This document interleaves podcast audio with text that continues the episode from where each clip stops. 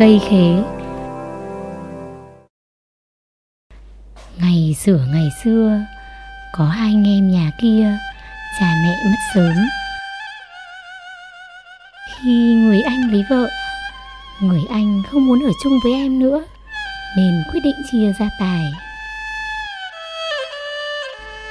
Người anh tham lam, Chiếm hết cả nhà cửa, Ruộng vườn Châu bò của cha mẹ để lại. Chỉ cho người em một túp lều nhỏ và một mảnh vườn. Trong đó có cây khế ngọt. Người em không chút phàn nàn. Ngày ngày chăm bón cho cây khế Và cây thuê cuốc mướn nuôi thân. Năm ấy Cây khế trong vườn nhà người em bỗng sai quả lạ thường. Ngày nào cũng chịu quả ngọt, vàng ruộng. Người em nhìn cây khế mà lòng khắp khởi mừng thầm. Tính chuyện bán khế lấy tiền đong gạo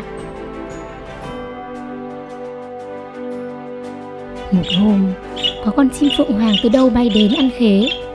Thấy thế, người em nói với chim Này chim, ta chỉ có duy nhất một cây khế này.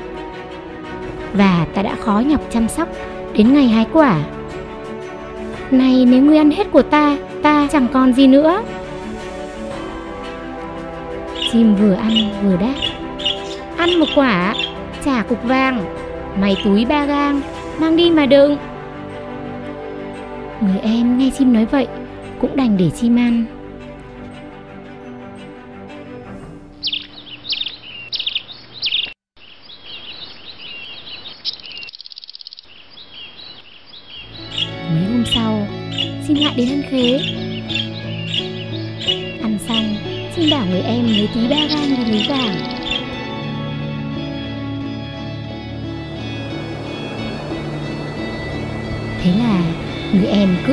Chim vượng hoàng. Chim bay mãi, bay mãi. Bay qua núi cao Qua cả biển rộng bao la. Và đỗ xuống một hòn đảo đầy vàng bạc châu báu. Người em lấy vàng bỏ đầy túi ba gang. Chim vượng hoàng bà lấy thêm Người em cũng không lấy. Xong xuôi Chị vượng hoàng lại chở người em trở về nhà. Từ đó Người em trở nên giàu có. Người em mang thóc, gạo, vàng bạc giúp đỡ những người nghèo khổ. Người anh nghe tin em giàu có liền sang chơi và đòi đổi nhà ruộng vườn của mình lấy cây khế ngọt. Người em cũng đồng ý đổi cho anh. Thế là người anh chuyển sang nhà người em. Mùa năm sau cây khế lại sai chịu quả. Chim phượng hoàng lại tới ăn. Thấy thế, người anh giả vờ khóc lóc. Chim bèn nói, ăn một quả trả cục vàng. Mày túi ba gang, mang đi mà đựng. Người anh mừng quá. Dục vợ mày túi không phải là ba gang, Mà là 12 gang để đựng được nhiều vàng hơn. Hôm sau Chim Phượng Hoàng đưa người anh đi lấy vàng. Vừa đến nơi Người anh đã vội vàng vơ lấy vàng bỏ vào túi. Lại còn dắt thêm đầy vàng bỏ vào người.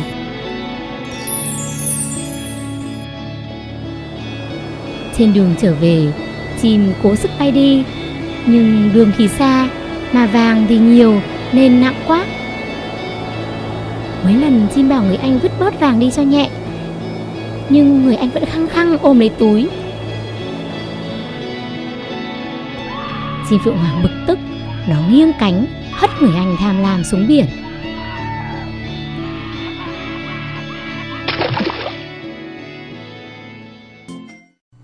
Ngày xưa, có một chàng trai rất nghèo, không còn bố mẹ. Cậu sống trong một túp lều rách nát. Gia tài của cậu chả có gì ngoài một chú mèo. Bởi vậy cậu rất thương nó. Chú mèo rất khôn ngoan và cũng thương yêu cậu chủ. Một hôm, con mèo nói với cậu chủ, Cậu ơi, xin cậu cho tôi một đôi hia thật đẹp. Tôi sẽ mang về cho cậu một ngôi nhà cực kỳ tráng lệ. Chàng thanh niên tuy không tin, nhưng vẫn muốn làm vui lòng con mèo cưng. Được rồi, ta sẽ cho mi một đôi hia, để xem mi giúp gì được ta nào. Chàng đưa con mèo đến tiệm bán giày, mua cho nó một đôi hia màu đỏ thật đẹp. Sau đó, mèo lại nói, bây giờ cậu hãy cho tôi một cái túi. Thế là chàng ta đưa con mèo đến chợ, mua cho nó một cái túi thật chắc. Con mèo Puss bắt đầu hành động. Nó đặt một ít thực phẩm vào túi rồi đi vào rừng. Mèo đặt cái túi gần một bụi cây để thức ăn ló ra khỏi miệng túi rồi chui vào bụi cây chờ đợi. Có một con thỏ lang thang đi đến, thỏ nhìn thấy thức ăn bèn chạy đến, chui vào túi, định ăn. Mèo nhào ra, tóm lấy miệng túi, quấn chặt dây cột, nhốt con thỏ vào bên trong, rồi chạy một mạch đến hoàng cung. Mèo xin vào gặp đức vua, muôn tâu bệ hạ, chủ nhân của thần là hầu tước Carabas, xin dâng cho ngài con thỏ mập mạp này ạ.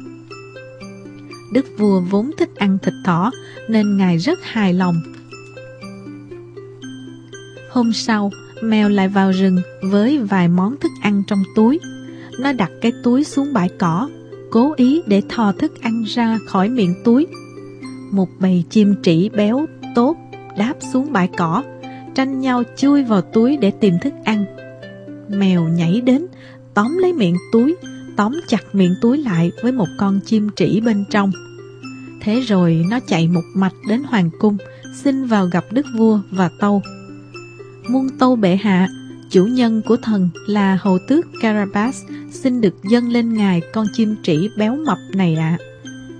Đức vua rất hoan hỷ vì ngài cũng rất thích ăn thịt chim trĩ quay. Một hôm, nghe được tin tức ngoài chợ, mèo chạy ngay về nhà nói với cậu chủ. Cậu chủ ơi, tôi vừa nghe được tin tức vua và công chúa sắp đi ngang qua đây. Tôi sẽ giúp cậu cưới được nàng công chúa xinh đẹp này.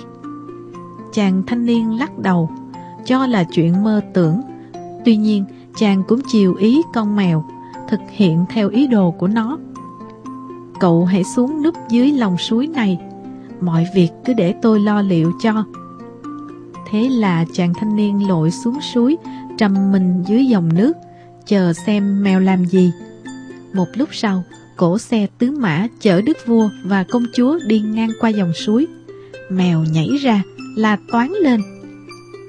Kính xin đức vua cứu giúp cậu chủ của con là hầu tước vùng Carabas. Ông ấy đã bị bọn cướp ném xuống dòng suối này. Đức vua liền ra lệnh cho lính ngự lâm quân đưa chàng trai lên bờ, đem đến cho chàng một bộ y phục thật đẹp. Sau đó Đức Vua nói, Trẫm mời Khanh lên xe đi cùng Trẫm và con gái đến Hoàng Cung. Thế là chàng trai được ngự trên xa giá cùng với Đức Vua và công chúa. Con mèo lon ton chạy trước đầu xe, gặp một nhóm thợ đang làm việc trên đường, nó bèn nói, Chào các ông, nếu có ai hỏi, các ông vui lòng nói là đang làm việc cho ngài hầu tước vùng Carabas nhé. Tất cả đều cười ha hả vì cho rằng đây là một trò chơi thú vị. Rất vui lòng, chú mèo xinh đẹp kia. Khi xe của đức vua đi ngang qua nơi đám thợ kia, ngài bước xuống xe hỏi, Này, các người đang làm việc cho ai thế? Muôn tâu bệ hạ, chúng thần làm việc cho ngài hầu tước Carabas ạ. Tốt lắm, Đức vua vuốt râu khen ngợi hầu tước Carabas quả là giàu có nhỉ. Sau đó, mèo chạy một mặt đến tòa lâu đài của tên khổng lồ hung ác. Xin chào ông, tôi có thể vào nhà ông nghỉ ngơi chốc lát được không ạ?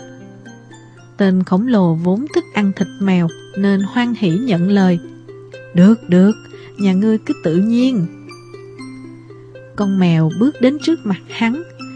Này ông, nghe nói ông biết nhiều phép thuật, liệu ông có thể biến thành con sư tử được chăng? Hắn đáp, không thành vấn đề. Rung mình một cái, tên khổng lồ biến thành sư tử chúa với bộ lông vàng chóe. Mèo vỗ tay khen ngợi, thật là tuyệt vời. Thế ông có biến thành con chuột được không? Không thành vấn đề, nhà ngươi hãy xem đây. Gã khổng lồ vừa biến thành con chuột, mèo nhảy vọt tới, chụp ngay con chuột, bỏ vào miệng, nhai ngon lành. Thế là xong đời gã hung thần tàn ác hoành hành khắp nơi. Khi đoàn xe của đức vua đến, mèo chạy ra đón. Xin kính mời đức vua và công chúa vào lâu đài của chủ nhân của Hà Thần, hầu tước vùng Carabas. Thế là đoàn người bước ngay vào phòng ăn, nơi đó đã chuẩn bị sẵn một bàn tiệc thịnh soạn. Mọi người cùng nâng ly chúc mừng đức vua, công chúa và chàng hầu tước vùng Carabas đẹp trai. Chàng hầu tước vùng Carabas khiêu vũ với nàng công chúa xinh đẹp tuyệt trần. Công chúa ơi, ta yêu nàng lắm, nàng có bằng lòng kết hôn với ta không? Công chúa tươi cười, vâng, thiếp rất sẵn lòng. Đức vua vỗ tay hài lòng, cười ha hả. Thế là một hôn lễ long trọng được tổ chức ngay sau đó. Chú mèo rất thỏa mãn vì đã giúp được cậu chủ hoàn thành tâm nguyện và nó cũng thực hiện được lời hứa của mình. Ngày xưa, có một cậu bé tên là Jack sống chung với mẹ. Nhà họ rất nghèo khổ, tài sản chỉ có vỏn vẹn một con bò sữa. Con bò cái này rất khỏe mạnh, cung cấp nhiều sữa cho gia đình. Tuy nhiên, chỉ có bấy nhiêu sữa bò thôi cũng chả thấm tháp vào đâu. Bởi vậy, họ cứ tính toán, lo lắng mãi. Thế rồi một hôm, mẹ cậu bảo, con hãy dắt con bò cái này ra chợ bán đi. Chúng ta đang cần tiền lắm con ạ. À. Thế là Jack dắt con bò đến chợ. Cậu gặp một bác nông dân, ông ta hỏi, Chà, cháu có con bò tốt nhỉ? Jack trả lời, Vâng ạ, à, con bò này cho gia đình cháu rất nhiều sữa Nhưng nhà cháu không thể nuôi nó mãi Vì mẹ cháu rất cần tiền Bác nông dân bèn nói với Jack Thế này nhé Bác rất thích con bò cái này Nhưng lại không đủ tiền để mua Bác đề nghị đo đổi với cháu vài hạt đậu thần Để lấy con bò này Cháu có đồng ý không? Jack đáp Vâng ạ à, Bác cứ dắt con bò về nhà còn cháu sẽ đem các hạt đậu thần này về cho mẹ cháu. Về đến nhà, Jack hí hửng nói với mẹ Mẹ ơi, con đổi con bò sữa lấy được các hạt đậu thần này nè. Người mẹ nhìn các hạt đậu kêu lên, Ơ kìa, Mẹ đâu có cần đến các hạt đậu này, Mẹ chỉ muốn có tiền thôi. Thế là bà ném các hạt đậu ra vườn với vẻ giận dữ Còn Jack thì buồn bã về phòng ngủ Ngày hôm ấy họ chẳng có gì để nấu ăn cả một phép lạ đã xảy ra. Trong vườn, các hạt đậu đã nảy mầm, mọc thành một cây đậu. Nó lớn nhanh như thổi, chẳng mấy chốc đã vươn cao khỏi nóc nhà, chui qua các đám mây. Sáng hôm sau, chắc bước ra vườn kêu lên. Mẹ ơi, có một cây đậu to ơi là to, mọc trong vườn nhà mình nè. Để con leo lên xem sao. Không được đâu, nguy hiểm lắm. Jack trấn an mẹ Không sao đâu mẹ Cứ để con thử leo lên trên đó xem sao Thế là Jack cứ tiến dần lên cao Chui qua khỏi những đám mây Cuối cùng cậu trông thấy một tòa lô đài lớn. Jack bước vào, Cậu gặp một bà già khổng lồ. Này, cậu bé, Đừng vào trong nhà. Jack trả lời. Thưa bà, Xin bà cho cháu vào trong nhà nghỉ một lát. Nơi đây đẹp quá, Cháu thật sự muốn xem. Người đàn bà khổng lồ này vốn rất thích trẻ con, Bèn cho Jack vào nhà. Bà khổng lồ mang đến cho Jack vài món ăn, Lại có cả bánh ngọt nữa. Jack mừng rỡ, cảm ơn bà luôn miệng. Bỗng nhiên, ngoài cổng có tiếng chân bước thình thịch. Một người đàn ông khổng lồ bước vào nhà, Kêu lên, Bà nó ơi, tôi đã về rồi nè. Ồ, tôi ngửi thấy mùi con nít ở trong nhà. Bà đã làm món thịt trẻ con cho tôi ăn đấy à.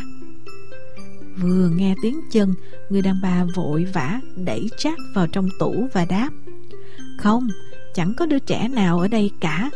Ông cứ ngồi nghỉ Để tôi dọn bữa cho ông ăn nhé. Gã khổng lồ ăn xong nói với vợ Này, đưa bao tiền cho tôi đếm lại. Bà vợ bèn lấy túi tiền đưa ra cho gã ta Rồi thu dọn chén bát và đi ngủ.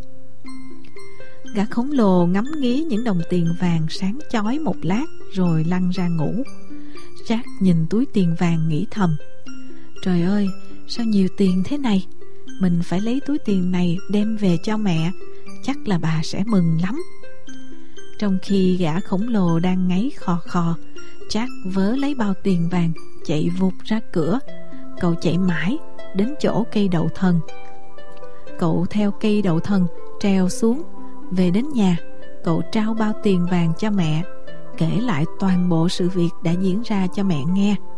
Bà mẹ mừng rỡ, Khen con trai tài giỏi Và cảm ơn Thượng Đế. Hôm sau Chắc lại trèo lên cây đậu thần, Chạy đến tòa lâu đài nọ. Cậu vào nhà, Gặp ngay bà vợ của gã khổng lồ.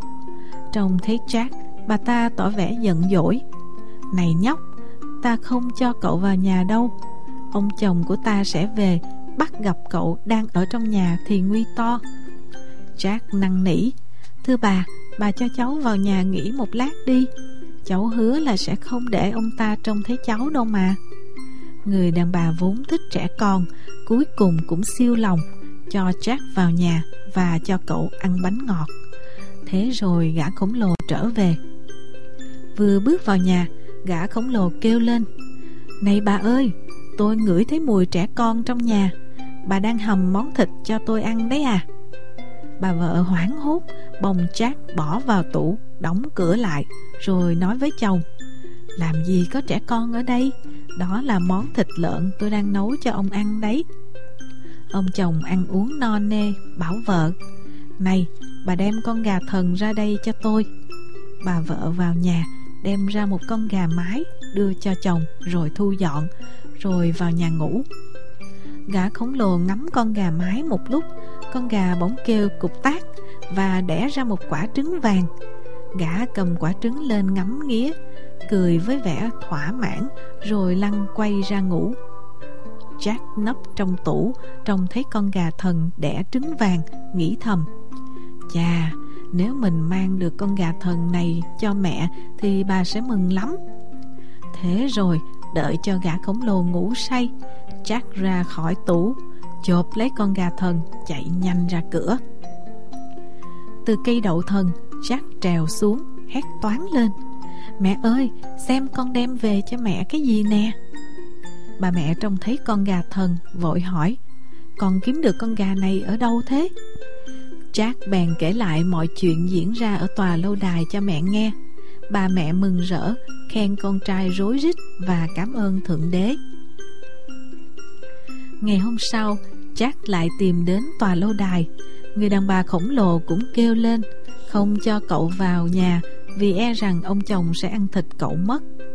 Jack bèn lấy giọng êm ái, Năn nỉ bà ta. Bà ta siêu lòng cho cậu vào nhà Và cho cậu ăn.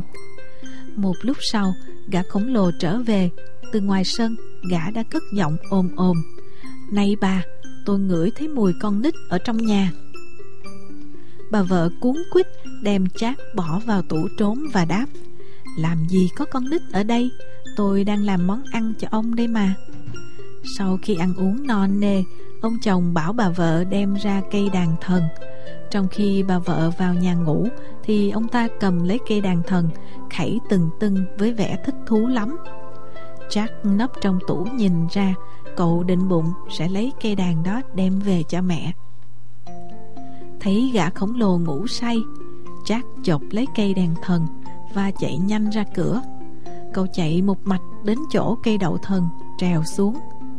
Bỗng nhiên cây đàn cất tiếng nói, Cứu tôi với, Có kẻ lấy trộm tôi này. Tiếng kêu cứu của cây đàn Đã đánh thức gã khổng lồ Gã chồm dậy đuổi theo Jack Jack vội vã tuột nhanh xuống, Vừa chạm đất, Cậu hét toán lên. Mẹ ơi, đem cho con cây búa, Gã khổng lồ đang đuổi theo con. Ba mẹ vội vàng chạy ra vườn với cây búa trong tay. Jack cầm búa chặt vào gốc cây Cây đậu bị đốn ngã xuống đất. Gã khổng lồ rớt xuống vực sâu, Chết tất. Jack thở phào. Gã khổng lồ chằng còn làm phiền ai được nữa? Từ đây, mẹ con ta sống yên ổn với những báu vật của gã ta. Từ đây, hai mẹ con Jack sống hạnh phúc, No đủ với những phép lạ của con gà, Cây đàn cùng túi tiền vàng. Cái Tết của mèo con. Bà đi chợ về, Vào đến sân nhà, Bà bỏ cái thúng xuống gọi to. Bống ơi Bống đâu rồi? Bống đang chơi với các bạn bên hàng xóm. Nghe tiếng bà gọi, Nó ù té chạy về nhà. Bà ơi, Bà mua quà gì cho cháu đấy? Mày hư lắm, Chẳng trong nhà cho bà. Để gà nó vào bới tung cả bếp. Bà giận, Bà chẳng cho quà đâu. Bống buồn quá. Bà mắng đúng rồi. Bà dặn bống trông nhà cẩn thận. Nhưng bà vừa đi khỏi một tí, Các bạn đến gọi. Bống ơi, Sang chơi rồng rắn đi. Thế là cái chân bống nó cứ cuống cả lên chạy đi, Không giữ được nữa. Bây giờ phải nhịn qua rồi. Bống nhìn cái thúng đậy vỉ buồm. Chắc là trong ấy có cái bánh đa đường, Hay là một gói kẹo bột. Không phải, Chắc là một con gà bằng bột bỏng xanh đỏ. Thổi kêu te te, Chơi xong lại được ăn. Thèm quá, Thế có khổ không? Bỗng cái vỉ buồm nó động đậy, Lục đục. Bống mở tròn mắt À, con mèo, con mèo, bà ơi, bà cho cháu nhá. Trong thúng, hai con mắt xanh sợ hãi, nhìn lên hấp háy. Hai cái tai nó đốm đen mượt như nhung động đậy. Chú mèo trắng nằm cuộn tròn kêu ngoeo ngoeo. Nào, Miu ra đây với chị nào. Bống bế chú mèo trên tay nựng nịu. Bà cười bảo, con đem nó vào bếp, buộc nó vào cái kiềng gãy vài hôm cho nó quen đi. Còn khéo chăm nó cho nó chóng lớn để bắt chuột. Nhà dạo này lắm chuột quá. Chú mèo con chẳng chịu ăn gì cả. Thấy sợi dây buộc vướng chân, Mèo con chạy lồng ra lại bị giật lại. Sao tôi lại không chạy được nữa thế này? Chú mèo nằm dơ cái chân bị buộc lên cố dẫy Nhưng chẳng ăn thua gì. Một lúc lâu Mèo con mệt Nằm rúc vào đống cho ấm. Bống đem đĩa cơm vào dỗ Miu ơi Ăn đi Mèo con vẫn không chịu ăn Mẹ tôi đi đâu rồi? Ai bắt tôi về đây, buộc tôi lại thế này? Tôi chẳng được bú tí mẹ nữa rồi. Gần tối, mẹ bống về và bếp hỏi. Con mèo con ở đâu thế bống? Bà mua cho con đấy, con bế nó lên nhà cho nó đi ngủ mẹ nhé. Đừng con ạ, à, cứ để nó ở dưới bếp, nó kêu cho chuột sợ. Ừ, sắp Tết rồi, có con mèo cho chuột nó đỡ phá. Thế là đêm hôm ấy, mèo con phải ở một mình trong cái bếp lạ. Cả nhà đã ngủ say. Bếp tối om, có hai chấm sáng xanh lè. Đấy là hai mắt của chú Miu. Chú ta ngoeo ngoeo mãi đã mệt, bây giờ nằm im, nghe ngóng. Trong bóng tối, bỗng ngân một tiếng bùng bong. Bác nồi đồng nằm trên chạn bếp, ồm ồm hỏi. Ai đấy? Mèo con sợ quá, đứng thót lên, xù lông và phi một tiếng. Bác nồi đồng to người, nhưng lại nhát. Bác cũng hoảng hồn lên. Ai, ai? Kìa chú làm gì thế? Bùng bong, tôi vừa mới chào chú mà chú đã làm dữ vậy. Có tiếng xoẹt xoẹt, đấy là chị trổi đứng ở góc bếp đang rũ ra cười. Úi giời ơi, tôi cười chết mất thôi. Tò đầu định bắt nạt trẻ con, ai ngờ hóa ra lại bị một mẻ mất hồn. Bác nồi đồng hậm hực. Thôi, khéo chị, cứ cười đi, rồi chốc nữa tôi mách ông chuột cống, ông ấy nhay cho nát ra thì mới biết thân. Chị trổi nghe nói đến chuột cống thì nín thít. Mèo con hỏi. Chuột cống là đứa nào mà ác thế? Thôi, chú đừng hỏi nữa, lúc nữa rồi khắc biết. Chị trổi thở dài, không nói gì nữa. Cả gian bếp im phăng phắc, mèo con nằm hồi hộp, không ngủ được. Gần nửa đêm, bỗng xung quanh bếp rúc rích hết cả. Mèo con nhỏm dậy, mắt càng xanh lè. Chín mười thằng chuột nhắt ở đâu, chui qua cái lỗ thủng ở chân vách, chạy túa vào. Ôi, eo ôi, có mèo! Một con chuột nhắt ngã lăn đùng ra kêu che chóe. Hừ, thằng mèo nhép ấy mà lại bị buộc dây thế kia thì sợ gì? Một con chuột già bảo thế. Rồi nó chùi mấy sợi ria, hai mắt như hai hột đỗ đen, nhìn mèo con chế giễu. Tí nữa rồi chú mày sẽ biết tay ông chuột cống thôi. Vừa lúc ấy, xông lên một mùi hôi nồng nặc. Cổ họng chú mèo con cứ xít lại không kêu được nữa. Từ cái lỗ ở chân vách chui ra một con vật đen xì, lù lù bằng cái bắp chuối, mõm nhọn hoắt, đuôi dài, lông ướt dòng dòng nước cống. Nó trợn mắt, nhe ra những chiếc răng nhọn, cười mũi.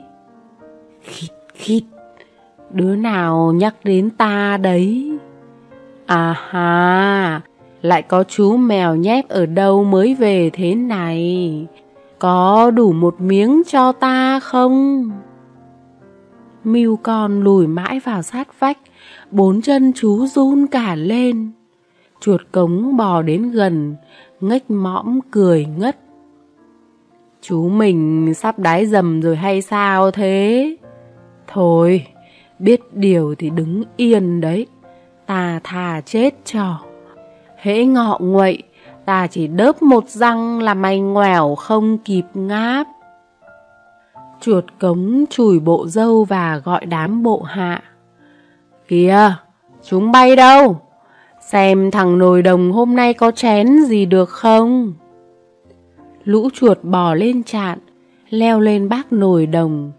Năm sáu thằng xúm lại húc mõm vào, Cố mãi mới lật được cái vung nồi ra. Ha ha, cơm nguội, lại cả một bát cá kho. Cá rô kho khế, vừa dư, vừa thơm. Chít chít, anh em ơi, lại đây đánh chén đi thôi. Bác nồi đồng run như cầy sấy. Bùng bong, ái ái, lạy các cậu, các ông. Ăn thì ăn, nhưng đừng đánh đổ tôi xuống đất. Cái chạn cao thế này, tôi ngã xuống, không vỡ thì cũng bẹp chết mất. Cả đám chuột đánh chén no nê, chuột cống bụng căng lên, vừa ôm bụng, vừa khịt khịt đến bên chị trổi, quát. Cái con này, sao thấy tao mà dám chống nẹ đứng đấy hả? Mày láo thật. Chuột cống cắn luôn chị trồi, giật ngã xuống, rồi vừa nhay chị vừa kéo đi sành sạch. Chị trồi vừa kêu vừa rủa Tao làm gì mày mà mày nhay tao hả chuột cống kia? Mày ác thế thì có ngày mày phải tội với rời. Hi hi, khịt khịt, rời nào tớ chẳng biết, hãng cho đằng ấy tắm nước cống trời đã. Chuột cống tha chị trổi đến tận cái rãnh bẩn sau bếp, dìm chị xuống đấy, rồi mặc cho chị kêu, nó lại vào bếp. Cả bọn chuột, thằng nào thằng nấy mép béo nhờn. Chuột cống gật gù lim dim mắt kể lại cho đám đàn em. Cái nhà này ngày xưa không bao giờ tao thèm mò đến. Nhà nó nghèo lắm. Thế mà mấy năm nay có nồi đồng, cơm trắng, cá kho, thóc lúc nào cũng lưng lửng cót. Mà tao xem thì trong làng hầu hết nhà nào cũng khá lên, nhất là từ ngày họ đi làm chung với nhau. Chẳng bù với cái nhà giàu ở đầu làng, chỗ hai cây thông, trước đây là nhà gạch hai tầng, không biết bao nhiêu thóc lúa. Cái bếp nhà ấy thì... Chật chật, cứ nghĩ lại cũng đủ giỏ rãi ra. Thế mà rồi cũng chỉ còn có đống gạch vụn. Lũ chuột con mắt thao láo. Thế à? Thế à? Chứ gì, lũ nhép chúng mày thì biết gì.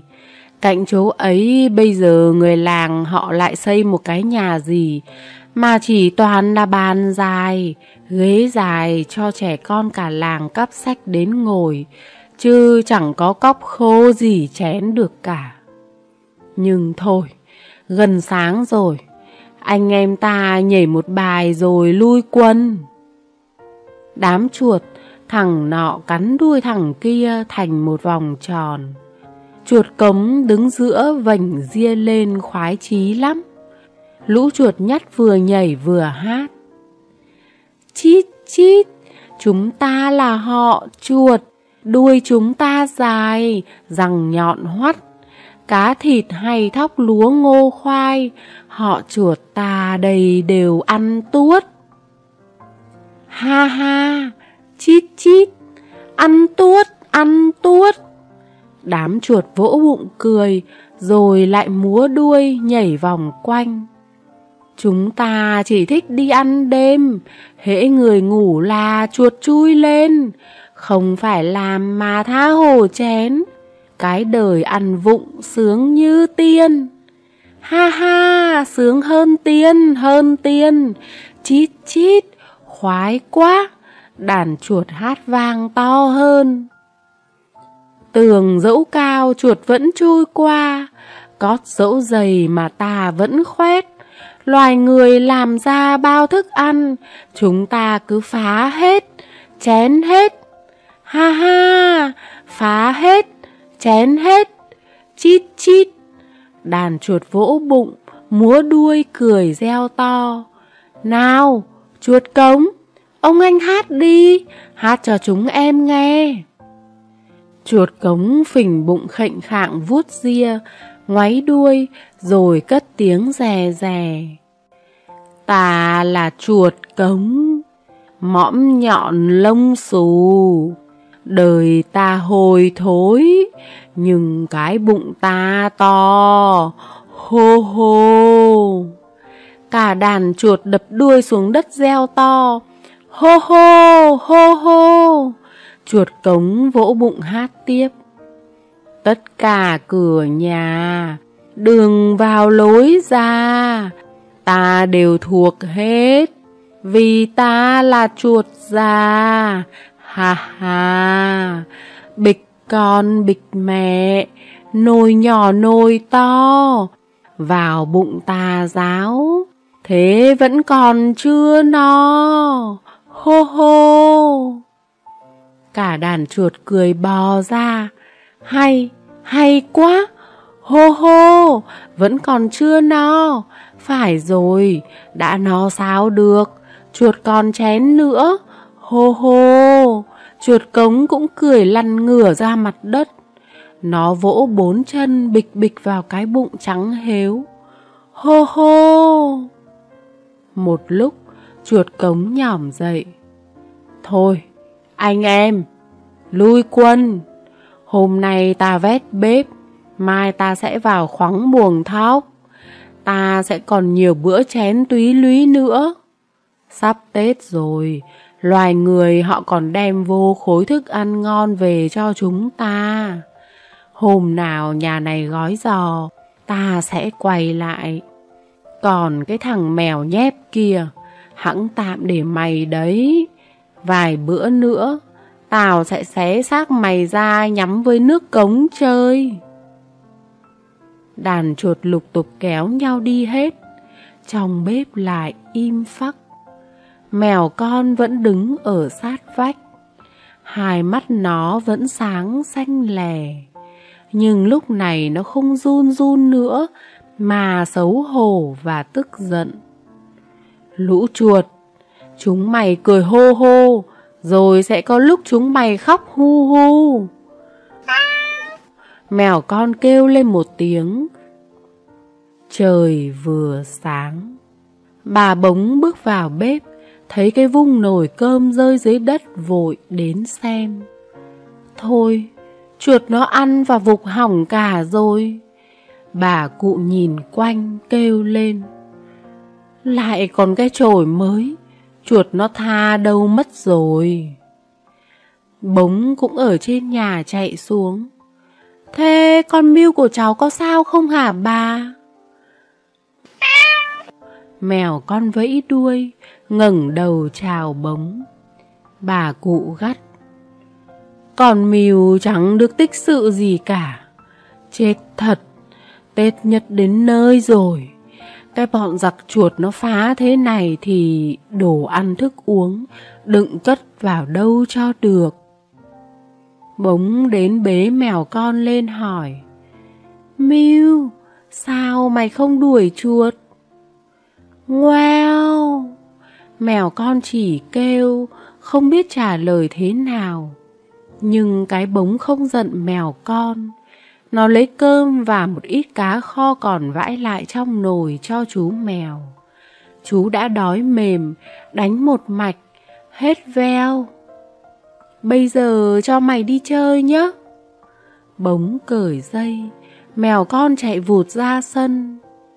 Mặt trời đã lên cao, mèo con tìm được một chỗ nắng ấm, nằm sưởi. Nó rũ lông một hồi cho hết bụi cho, rồi nằm liếm mình, liếm chân, tỉ mỉ, cho đến lúc trắng nõn hết cả. Xong nó nằm im, lim dim mắt, gừ gừ, nghĩ lại chuyện đêm qua. Và chú mèo con ngủ một giấc lúc nào không biết. Xoẹt, xoẹt, xoẹt. Một cái gì đập vào đầu mèo con, làm chú ta choàng tỉnh dậy. Wow, cái gì đấy? À, chào chị trổi, thằng chuột cống hôm qua nó lôi chị đi tận đâu vậy? Xoẹt xoẹt, chị trổi vẫn quét trên sàn, không trả lời.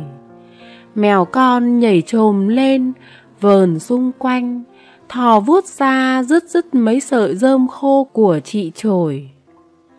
Nhãi con, xê ra cho tao quét. Chị trổi đập một cái vào lưng mèo con làm chú đau điếng. Gớm, chị khỏe thế, sao hôm qua không đập cho thằng chuột cống một cái?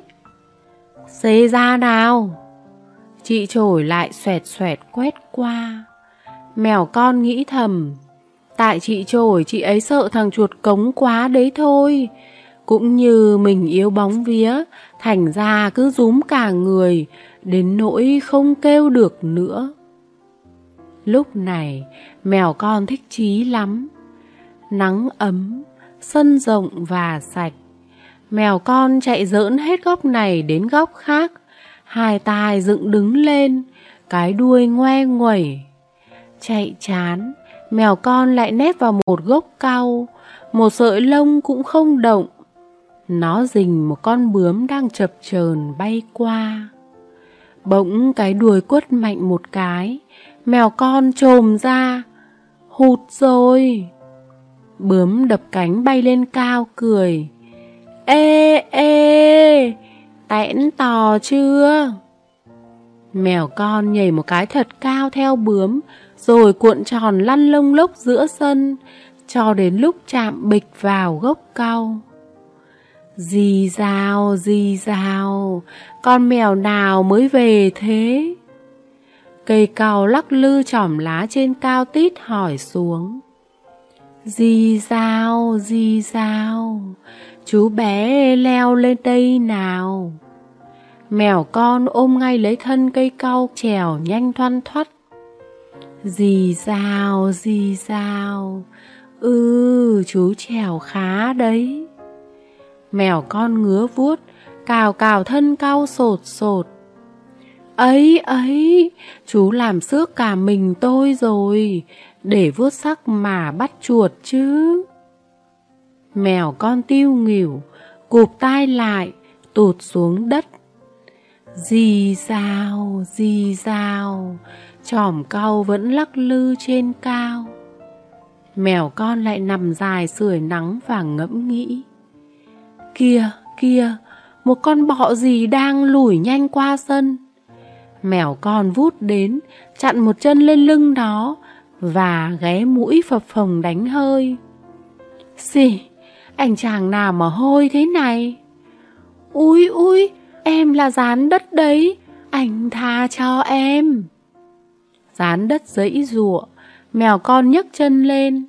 Rán đất nhìn trước nhìn sau rồi lại cắm đầu lủi. Nhưng mèo con lại nhảy theo. Khoan đã, ban ngày ban mặt anh đi đâu mà lấm lét thế? Rán đất ngẩng lên, khua hai sợi dâu dài. Ơ, cái anh này rõ ngây ngô, cái thân phận vừa nhỏ vừa yếu như tôi, mà không lủi khéo, thì sống yên thân thế nào được? Mình bé thì phải sợ kẻ nào lớn hơn mình. Anh đến hỏi cậu cóc tía kia mà xem. Mèo con ngoái đầu nhìn theo phía rán đất vừa chỉ. Thừa dịp ấy, rán lùi mất. Cậu cóc tía bằng nửa nắm tay, đang ngồi nghiến răng cạnh hàng rào. Thấy mèo con đi tới, cậu lồi hai mắt ra, nhìn chân chân. À, ra cậu là cóc tía, cậu ông rời đấy, cậu bé thế, có sợ tôi không? Việc gì mà sợ? Thảo nào người ta bảo cậu có cái gan to lắm. Cóc tía nhếch cái miệng rộng đến mang tai cười. Gan ta có gì mà to? Thế sao cậu không sợ?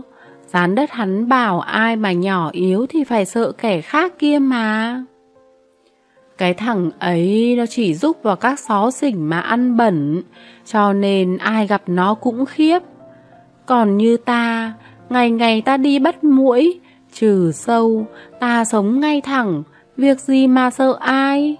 Và lại cứ sợ thì ngồi mà nhịn đói à?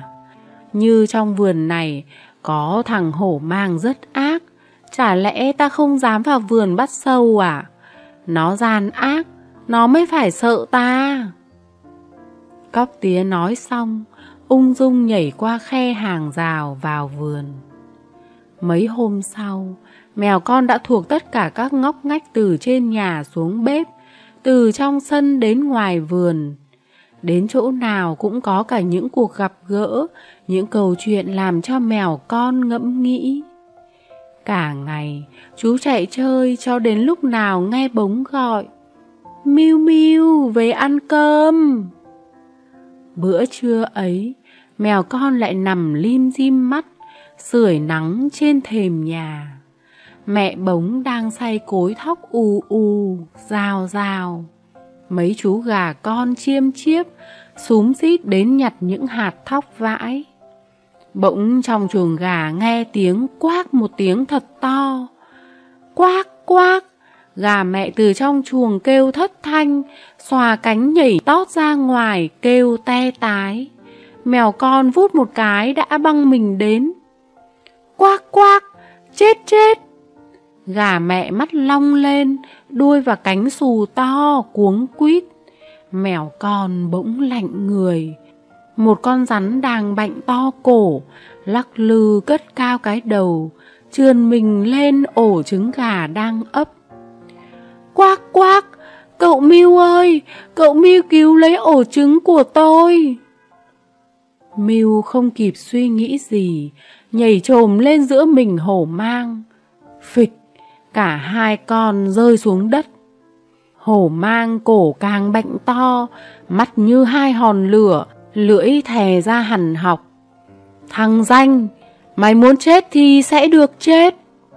Vút, vút, cái đầu rắn lao thẳng tới. Mèo con quật đuôi, nhảy sang bên tránh được. Phi, tao sẽ bẻ gãy xương sống mày. Mèo con thấy phun dữ tợn, lồng dựng đứng lên, răng nanh nhe ra, vuốt nhọn thủ sẵn ở cả bốn chân. Vút, rắn lại lao đến cái nữa, mèo con lại vừa vặn tránh được. Quác, quác, cậu phải nhảy vòng tròn thì nó mới không mổ kịp. Gà mẹ ở ngoài kêu to lên. Mèo con được mách nước, cứ trồm trồm nhảy tròn xung quanh. Hổ mang cố xoay theo, cái đầu lắc lư, nhưng nó không mổ được cái nào. Bỗng, chát một tiếng, hổ mang gục đầu xuống, quằn quại định chuồn đi. Chát một tiếng nữa, hổ mang đã gãy sống lưng, nằm thẳng đờ. Mẹ bống tay cầm cái đòn gánh nện cho cái nữa dập đầu con rắn độc. Cục ta, cục tác! Ôi giời, thôi thoát rồi, cảm ơn cậu Miu nhá. Gà mẹ lục cục nhảy lên chuồng, xem ổ trứng có việc gì không. Bống ở trên nhà chạy xuống, bế mèo con lên. Ui chao, tí nữa thì rắn nó mổ chết Miu của chị. Mẹ bống bảo, con Miu này thế mà gan, nó đánh nhau mãi với con rắn đấy. Sau bữa con Miu đánh nhau với hổ mang, bác nồi đồng có vẻ nể chú ta lắm. Bữa cơm sáng hôm ấy, nhà đi vắng cả, mèo con nằm ngủ trong đống cho ấm. Bác nồi đồng bắt chuyện.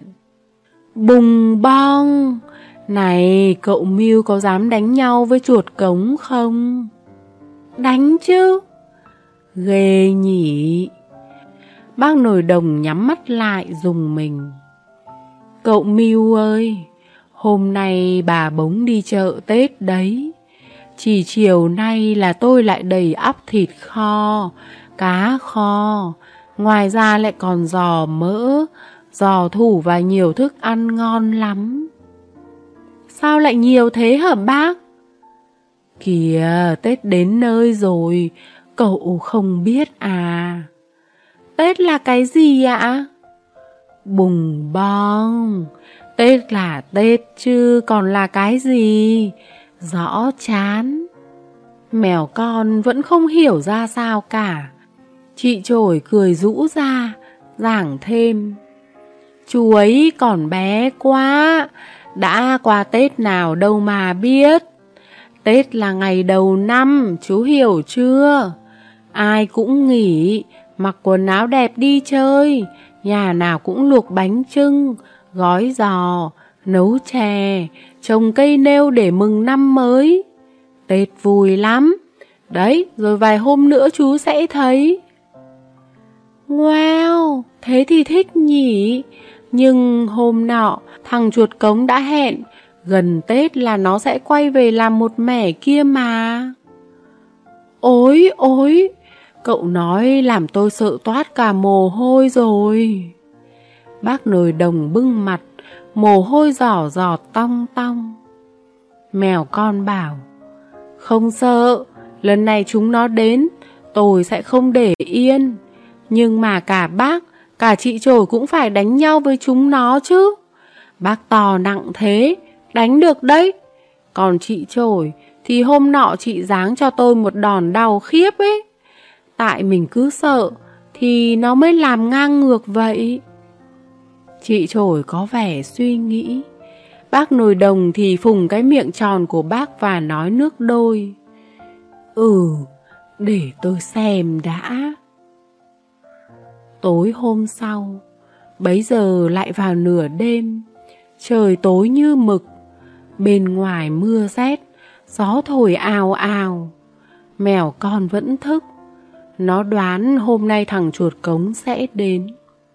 Có lúc mèo con tức giận nóng sôi người, chỉ mong cái thằng khốn kiếp ấy đến ngay để đánh nhau. Nhưng có lúc mèo con lại thấy giận. Thằng chuột cống ấy to quá, và nó già lõi, khôn lắm, lại còn cả một lũ chuột đàn em của nó nữa. Một mình mèo con liệu có chống đỡ nổi với cả bọn chúng nó không? Mà đêm hôm trên nhà lại ngủ say, chẳng có ai bênh mèo con đâu. Gió vẫn thổi, mưa vẫn rơi lộp đột. Chít chít, lũ chuột đã rúc xích. Sột xoát, sột xoát. Cả chín mười thằng ăn trộm đã vào đầy bếp, chạy lung tung. A a, chít chít, hôm nay toàn thức ăn ngày Tết cả, thơm quá, béo quá anh em ơi. Hãy vật cái thằng nồi đồng này trước đã. Bác nồi đồng run lập cập trên cái chạn cao. Mèo con kêu lên một tiếng dữ tợn, khác hẳn mọi khi. A a, chít chít, cái thằng mèo nhép hôm nọ đấy mà, đánh bỏ mẹ nó đi anh em ơi. Lũ chuột con hích nhau, nhưng bọn ăn trộm vốn hèn nhát, cứ thằng nọ đùn thằng kia. Wow! Gừ! Ôi! Nó là mèo thật rồi! Lũ chuột chạy toán loạn. Khịt khịt! Cái gì thế mấy thằng này? Mùi hôi xông đến nồng nặc, chuột cống lù lù bò vào. Lũ chuột lâu la thấy có tướng đến thì hoàn hồn lại và xôn xao cả lên. Đánh! Đánh chết cái thằng mèo nhét kia đi! Chuột cống rung đuôi tiến lại. Thế nào? Chú mày đấy à? Muốn sống thì ra khỏi bếp ngay. Tao làm phúc ta tha cho.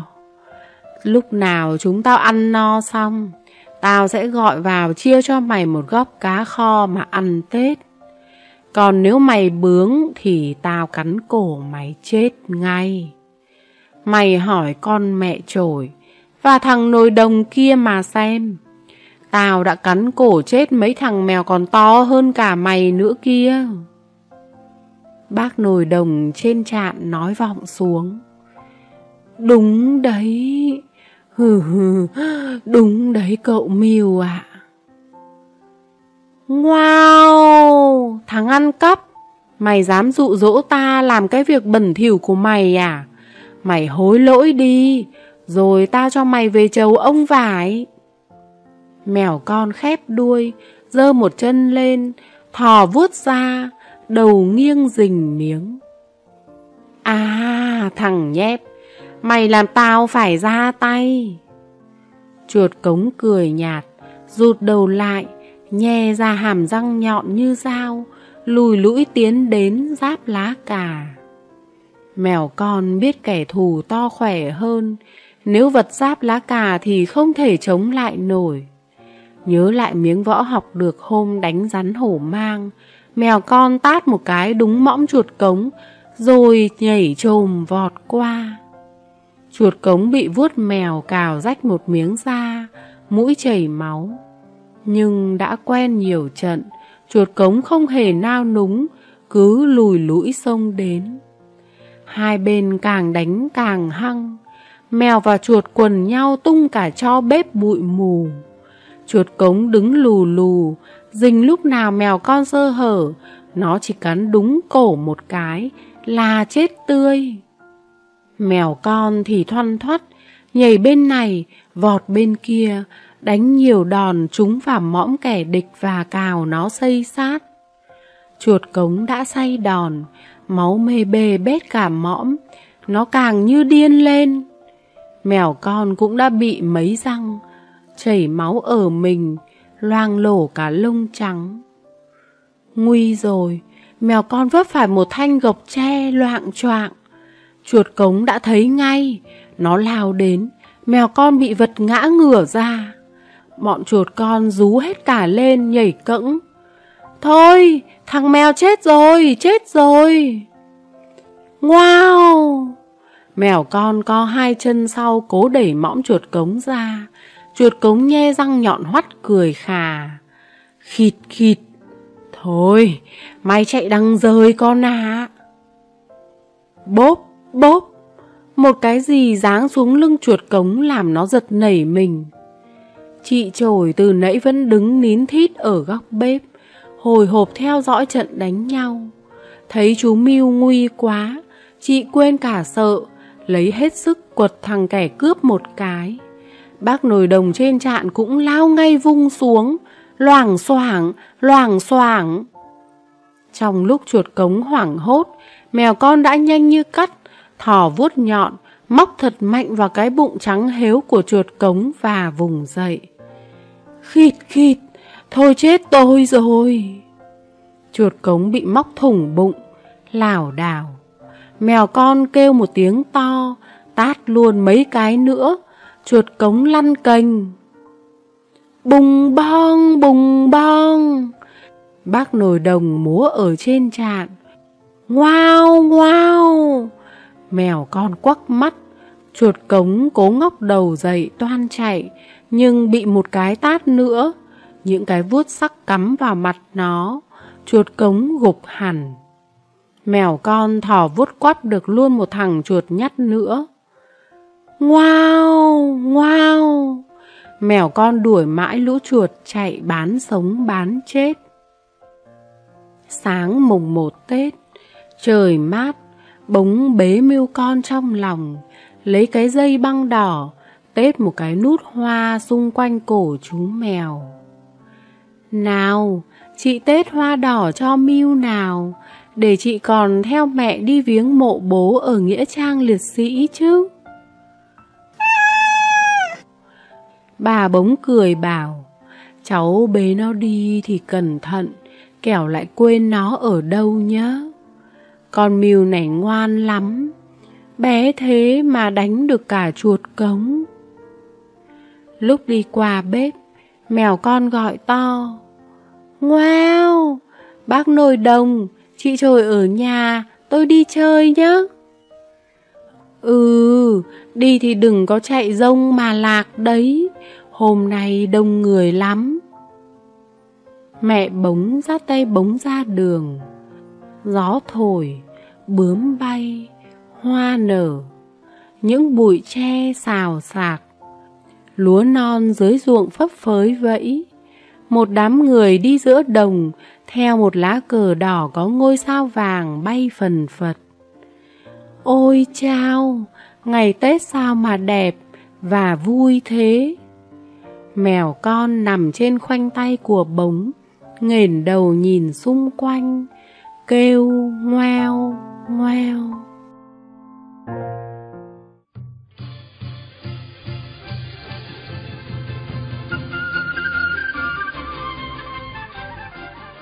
Xin chào tất cả các em. Các em thân mến, mời các em lắng nghe câu chuyện Chàng học trò có trí qua sự thể hiện của Khánh Linh. Như tựa đề, câu chuyện kể về chàng học trò nghèo nhưng có tài lại ham học nên đã miệt mài đèn sách, quyết tâm thi đỗ khoa cử để thoát khỏi cảnh nghèo. Hãy xem hành trình của chàng học trò này diễn ra như thế nào các em nhé!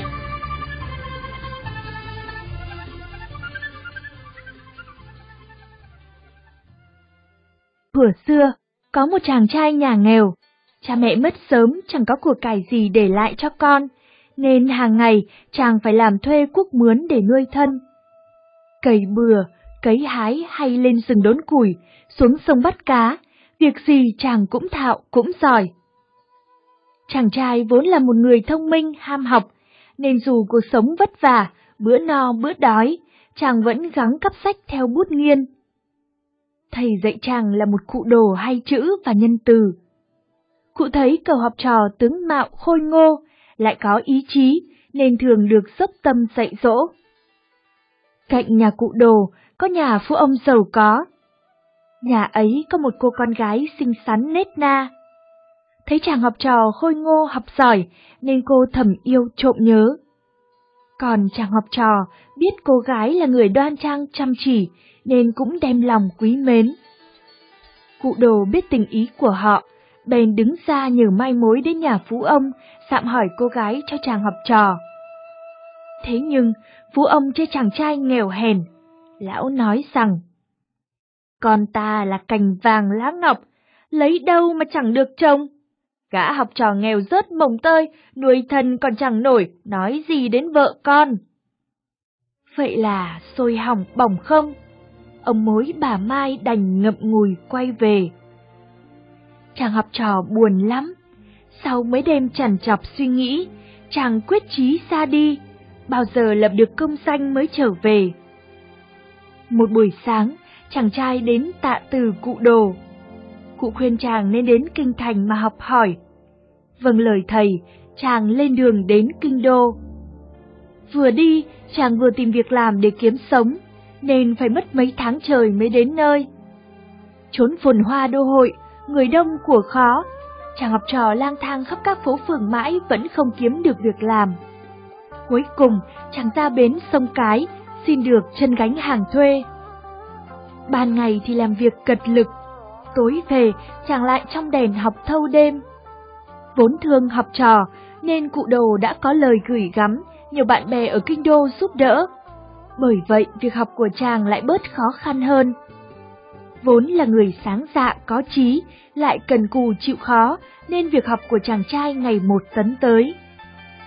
Sòng dã suốt mấy năm, chàng học trò vừa làm vừa học, vất vả vô cùng. Nhưng ông trời thương người có trí, nên đến khoa thi, chàng dự thi và đỗ đạt ngay. Mừng rơi nước mắt, chàng vội thu xếp hành lý trở về nhà, lòng thầm mong sớm được gặp lại người yêu. Về đến nơi, chàng liền đến chào cụ đồ và được biết rằng người con gái năm xưa đã có ý đợi chờ chàng, nhưng sau bị cha mẹ ép gả cho con trai lão nhà giàu ở làng bên. Ước mong chung sống với người yêu không thành, chàng trai buồn bã quay lại kinh thành. Trên đường đi, tình cờ gặp lại nàng. Bao nỗi nhớ thương chất chứa lâu nay có dịp được giải bày, hai người hàn huyên mãi không dứt. Người chồng khi ấy đang đi thăm ruộng, nhìn thấy vợ chuyện trò thân mật với người đàn ông lạ thì con ghen bừng bừng bốc lên. Đợi cho người kia đi khuất, anh ta gọi vợ lại, mắng mỏ, rồi sẵn cái cuốc trong tay, anh ta ném luôn vào người vợ. Không ngờ cái cuốc trúng vào chỗ hiểm, người vợ ngã gục xuống ngất lịm đi. Người chồng lay mãi, không thấy vợ tỉnh lại. Anh ta lo cuống cuồng, nhưng không biết làm sao, đành đợi trời tối mới lén lút đưa vợ về nhà, nói dối là bị ngộ cảm. Thế rồi ngay sau đó, người chồng làm tang lễ và chôn cất vợ, không để cho một ai sinh mối nghi ngờ. Trong làng ngoài xóm, ai cũng thương xót người bạc mệnh. Nghe thấy tin dữ, chàng trai bàng hoàng sừng sốt. Tối hôm ấy, chàng sắm sửa hương hoa đem ra mộ khóc thương nàng mãi. Đã tàn mấy tuần hương, nhưng chàng vẫn chưa muốn ra về. Bỗng, chàng giật mình khi nghe mộ có tiếng động phát ra. Thấy lạ, chàng vội bảo người nhà đào thử xem sao. Nhìn thấy ngôi mộ ngồi bật dậy, ai nấy đều kinh hồn vía. Mãi đến khi nghe tiếng đàn bà nhỏ nhẹ cất lên. Cảm ơn chàng đã cứu mạng. Mọi người mới bình tâm và nghe cô gái kể lại mọi chuyện. Thì ra, khi bị chồng ném cuốc vào người, nàng chỉ bị ngất lịm đi. Người chồng lại tưởng vợ đã chết, thì sợ mang tội giết người nên vội đem chôn cất. Sau khi bị chôn, người vợ mới dần dần hồi tỉnh và đạp vào áo quan cầu cứu.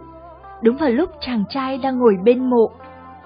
Chàng trai mừng rỡ, dặn người nhà giữ kín chuyện và cho đắp lại ngôi mộ như cũ, rồi chàng đưa nàng về nhà.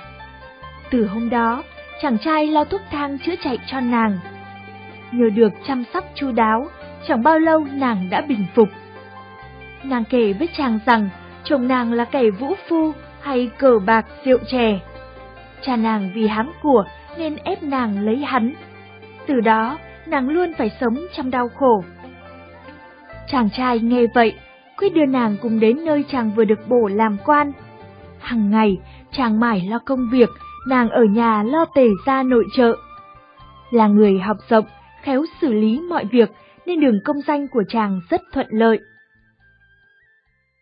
Mấy năm sau, một hôm người chồng cũ theo bạn bè đàn đúng đi chơi, đến nơi chàng trai làm quan. Anh ta giật mình khi tình cờ gặp một bà lớn trông giống hệt vợ mình. Anh ta tò mò, lặng lặng đi theo đến tận nhà bà lớn kia và ra hỏi mấy người lính hầu thì được biết, bà lớn ấy là người nâng khăn sửa túi cho vị quan sở tại. Vị quan ấy lại chính là chàng trai nghèo ở cạnh làng anh ta, có trí học hành nên đỗ đạt năm xưa. Người chồng cũ nghe nói nghi nghi, đoán có sự lừa gạt gì đây? Tại sao anh ta đã chôn vợ hai năm rõ mười mà bây giờ chị ta lại sống sờ sờ ra đó? Người chồng cũ muốn đào mộ vợ lên xem thực hư ra sao. Anh ta liền trở về nhà, mời bà con họ hàng sang uống nước, rồi bảo rằng nhờ người xem chọn ngày để cải tang cho vợ. Khi thấy quần áo rỗng không, anh ta liền thuê viết đơn gửi lên quan để kiện có kẻ quyến rũ vợ anh ta. Quan án là người công minh chính trực, chính ông đã cho trước đi tra xét cẩn thận cân nhắc mọi tình tiết rồi mới xét xử. Sự thực đã được sáng tỏ, người chồng xưa không những mất vợ mà còn bị án khổ sai trung thân vì tội đã phũ phàng đánh chết vợ. Nhân chứng vật chứng rành rành, người chồng cũ đành phải cúi đầu chịu án. Dù hận chồng cũ, nhưng hôm anh ta bị đưa đi lưu đày, người vợ năm xưa vẫn góp tiền bạc tiếp tế cho anh ta đầy đủ. Nàng chỉ mong sao những năm tháng trong tù, anh ta sẽ tu tỉnh lại, may ra được giảm án trở về. Từ đó, nàng và người chồng mới sống với nhau rất hạnh phúc. Chồng nàng làm quan thanh liêm nên được dân yêu mến tin cậy. Họ sinh được mấy người con, người nào cũng tài đức vẹn toàn.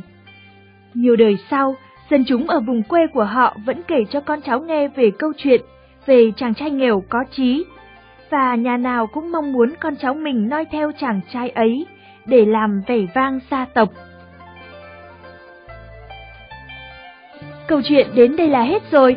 Chuyện do Media sản xuất. Cảm ơn các em đã chú ý lắng nghe. Xin chào tạm biệt và hẹn gặp lại các em trong những câu chuyện tiếp theo.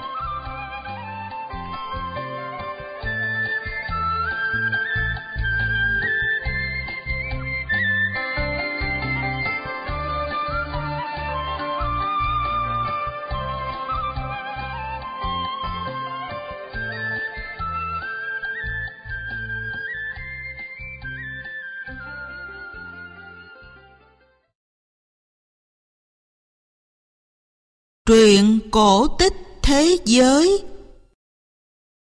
Hướng dương, biên soạn và kể. Thư viện sách nói dành cho người mù thực hiện. Truyện Cô bé choàng khăn đỏ. Ngày xưa, có một cô bé rất xinh xắn và dễ thương. Một lần nọ, bà cô cho cô cái khăn choàng bằng nhung đỏ rất đẹp. Cô bé thích lắm, nên đi đâu cô cũng choàng cái khăn trên đầu. Từ đó, người ta gọi cô là cô bé choàng khăn đỏ. Một hôm, Mẹ cô đưa cho cô một cái giỏ mây và căn dặn. Khăn đỏ yêu quý của mẹ. Bữa nay mẹ làm một ít bánh nướng rất ngon, con đem đến biếu bà nhé. Con nhớ đi theo đường cái tới thẳng nhà bà, đừng có la cà, hái hoa bắt bướm trong rừng, rủi gặp chó sói thì nguy đó. Thôi, con đi đi, nhớ đi đến nơi về đến chốn nha con. Cô bé vừa choàng khăn lên đầu, vừa nói. Dạ thưa mẹ, con sẽ làm đúng như lời mẹ dặn. Ừ, con gái của mẹ ngoan lắm. Mẹ khăn đỏ âu yếm xoa đầu cô, rồi tiễn cô ra cửa. Thế nhưng mới đi được mấy bước, cô bé đã quên lời mẹ dặn.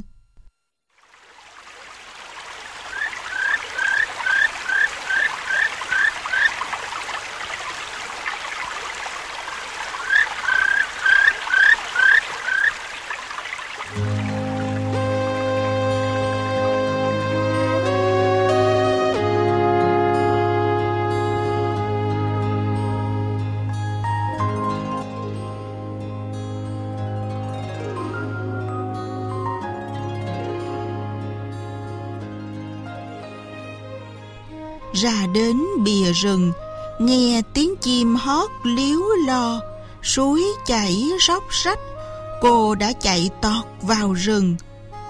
Khăn đỏ nghĩ thầm, trong rừng chắc có nhiều hoa đẹp lắm, mình hái hoa một chút, rồi đến nhà bà cũng kịp mà, còn sớm chán.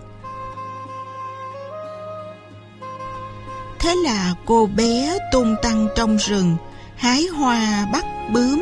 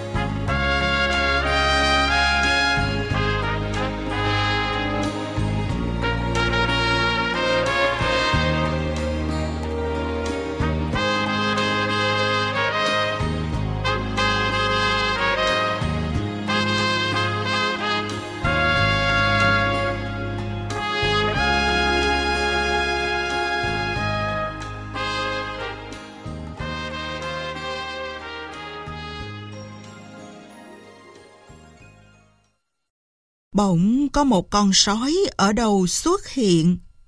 Nó chạy đến trước mặt cô bé, hỏi. Nè cô bé, cô đi đâu đó?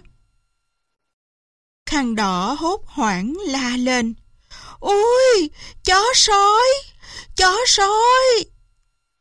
Cô đừng sợ, tôi không ăn thịt cô đâu. Hmm, Ai lại đi ăn thịt một cô bé dễ thương như vậy? Nghe chó sói nói như vậy, khăn đỏ nửa tin nửa ngờ hỏi lại. Có thiệt là sói không ăn thịt tôi không? Thiệt mà, cô tin tôi đi. À mà nè, cô đi đâu mà xách một giỏ bánh thơm phức vậy? Mẹ tôi biểu tôi đem bánh đến cho bà. Ôi, đúng là một cô bé ngoan, hiếu thảo. Vậy chứ, nhà bà cô ở đâu? Ở sau cánh rừng này nè. Nhà bà tôi nằm cạnh một cây cổ thụ to ới là to. Đi từ đằng xa đã nhìn thấy rồi. À, tôi biết chỗ đó rồi. Từ đây tới đó gần xịt hà. Cô cứ dạo chơi cho thỏa thích đi, rồi tới nhà bà vẫn kịp mà. Cô biết không, ở đằng kia có nhiều bướm rực rỡ đẹp lắm, lại có nhiều hoa thơm cỏ lạ. Cô tới đó tha hồ mà hái hoa. Ôi thích quá, thích quá, tôi sẽ hái nhiều hoa đẹp mang về nhà. Khăn đỏ vừa đi khỏi. Chó sói hí hửng nhủ thầm. Con bé thiệt là ngu ngốc. Phen này ta sẽ sơi gọn cả hai bà cháu. Chứ ăn thịt có một mình nó thì đâu có thấm tháp gì. Theo lời khăn đỏ, chó sói tìm đến nhà bà. Nghe tiếng gõ cửa, bà mừng lắm. Ồ, khăn đỏ phải không? Bà ra mở cửa cho cháu đây. Thế nhưng bà vừa mở cửa ra thì chó sói nhảy sổ vào, nuốt chửng lấy bà rồi leo lên giường, trùm mền kín mít, đợi khăn đỏ đến. Một lúc sau, có tiếng gõ cửa. Chó sói vẫn nằm im trên giường, nói vọng ra. Khăn đỏ phải không? Cháu vào đi. Bà bị bệnh, không ra mở cửa cho cháu được. Khăn đỏ liền đẩy cửa bước vào, chạy vội đến bên bà, hỏi hàng ríu rít. Bà ơi, bà bệnh hồi nào vậy? Bà có mệt nhiều không? Bà mệt lắm. Cháu hãy lại đây, gần đây với bà. Khăn đỏ bước lại gần bà và ngạc nhiên vô cùng. Hôm nay trông bà khác hẳn mọi ngày. Cô bé hỏi Bà ơi, sao tai bà to thế? Ờ, tai bà to, để nghe cháu rõ hơn.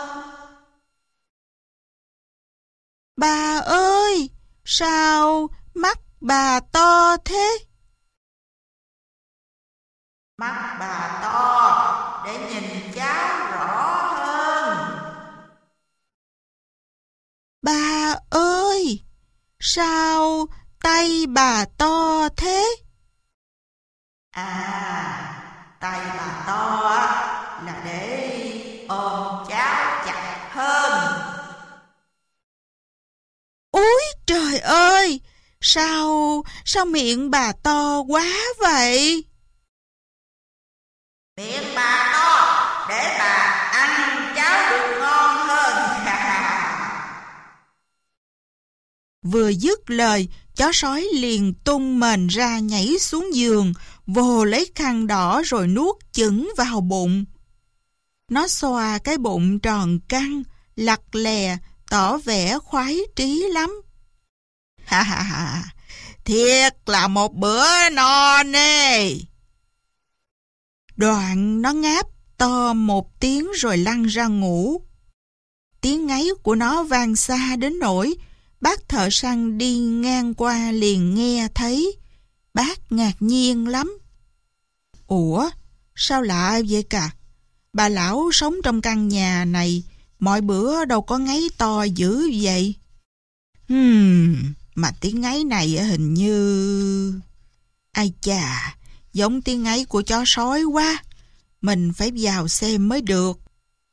Bác đẩy cửa bước vào thì thấy chó sói đang nằm trên sàn nhà ngủ say sưa. Nhìn cái bụng căng kè của nó, bác hiểu ngay chuyện gì đã xảy ra. Ừm, con chó sói vàng ác này, mày đã nuốt bà cụ vào bụng rồi. Không chậm trễ một giây, bác thợ săn rút dao ra, rạch một đường dài trên bụng chó sói. May mắn làm sao, cả hai bà cháu vẫn còn sống. Bác thợ săn khéo léo đỡ từng người ra, rồi khiêng những tảng đá to nhét vào bụng chó sói. Xong, lấy kim chỉ khâu lại. Chó sói tỉnh lại định bước đi, nhưng đá trong bụng nặng quá, làm nó ngã nhào, lăn ra chết. Lúc bấy giờ khăn đỏ mới kịp hoàn hồn, cảm ơn bác thợ săn ríu rít. Cô bé ôm chầm lấy bà, nghẹn ngào nói. Ôi, suýt nữa thì bà cháu mình chết trong bụng chó sói rồi. Cháu rất hối hận vì đã không nghe lời mẹ dặn rong chơi trong rừng nên mới gặp chó sói rồi bị nó lừa. Bà ơi, bà tha lỗi cho cháu nha bà. Thôi, cháu nín đi. Cháu biết lỗi như vậy là ngoan rồi. Bà không rầy cháu đâu. Nói xong, bà âu yếm hôn lên cặp má ửng hồng, phúng phính của cô bé khăn đỏ.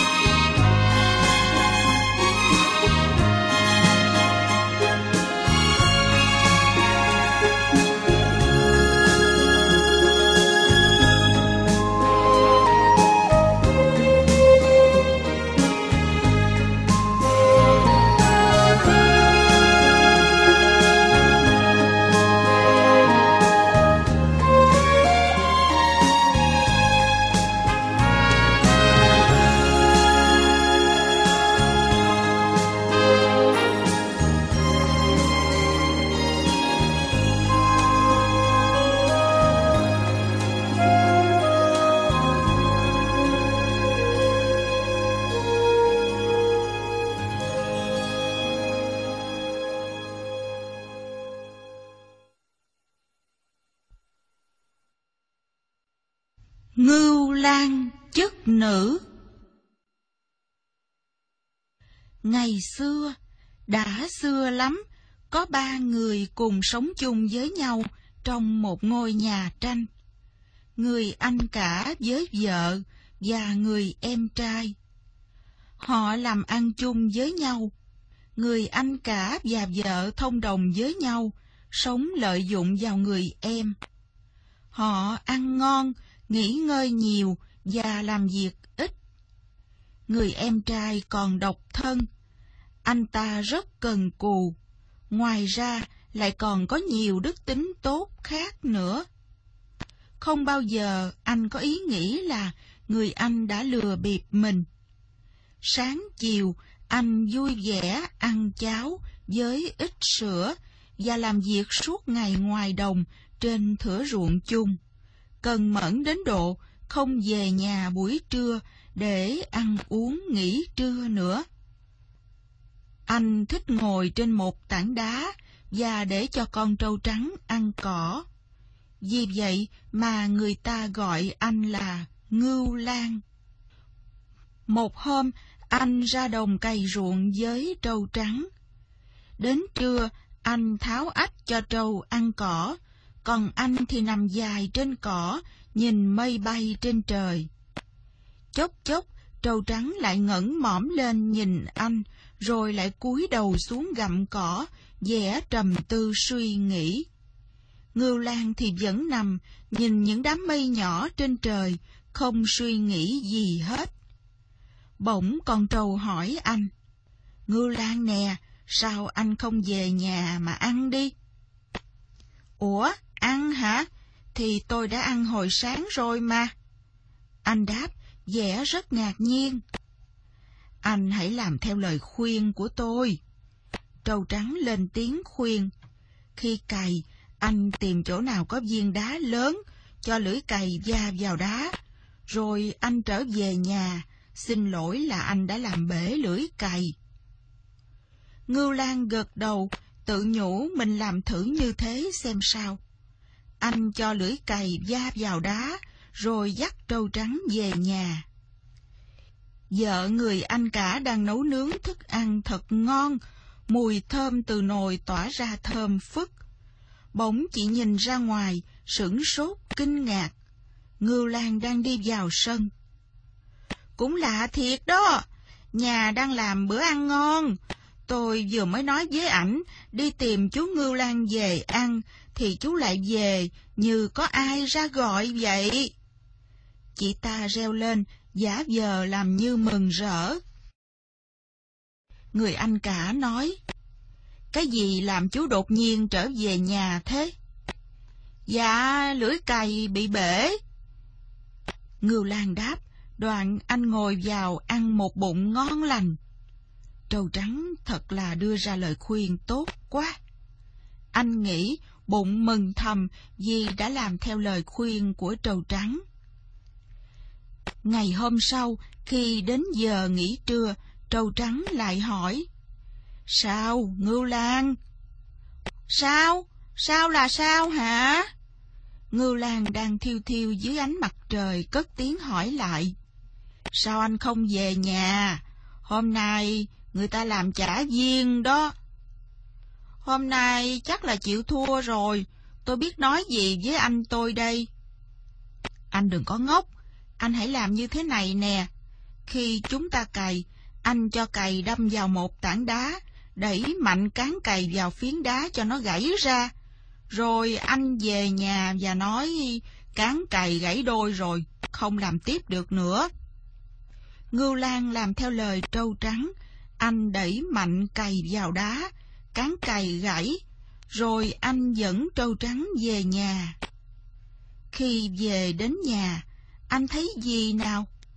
Mùi thơm tỏa ra từ một cái nồi lớn, bà chị dâu đang múc chả viên ra một cái dĩa. Thưa chị, em về đúng lúc quá.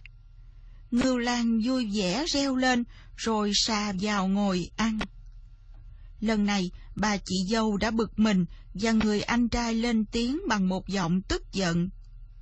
Chú làm gì ở đây vậy, hả? Tại sao chú không ở ngoài đồng? Ờ, thì cái cán cày da vào đá bị gãy rồi, không làm tiếp được nữa.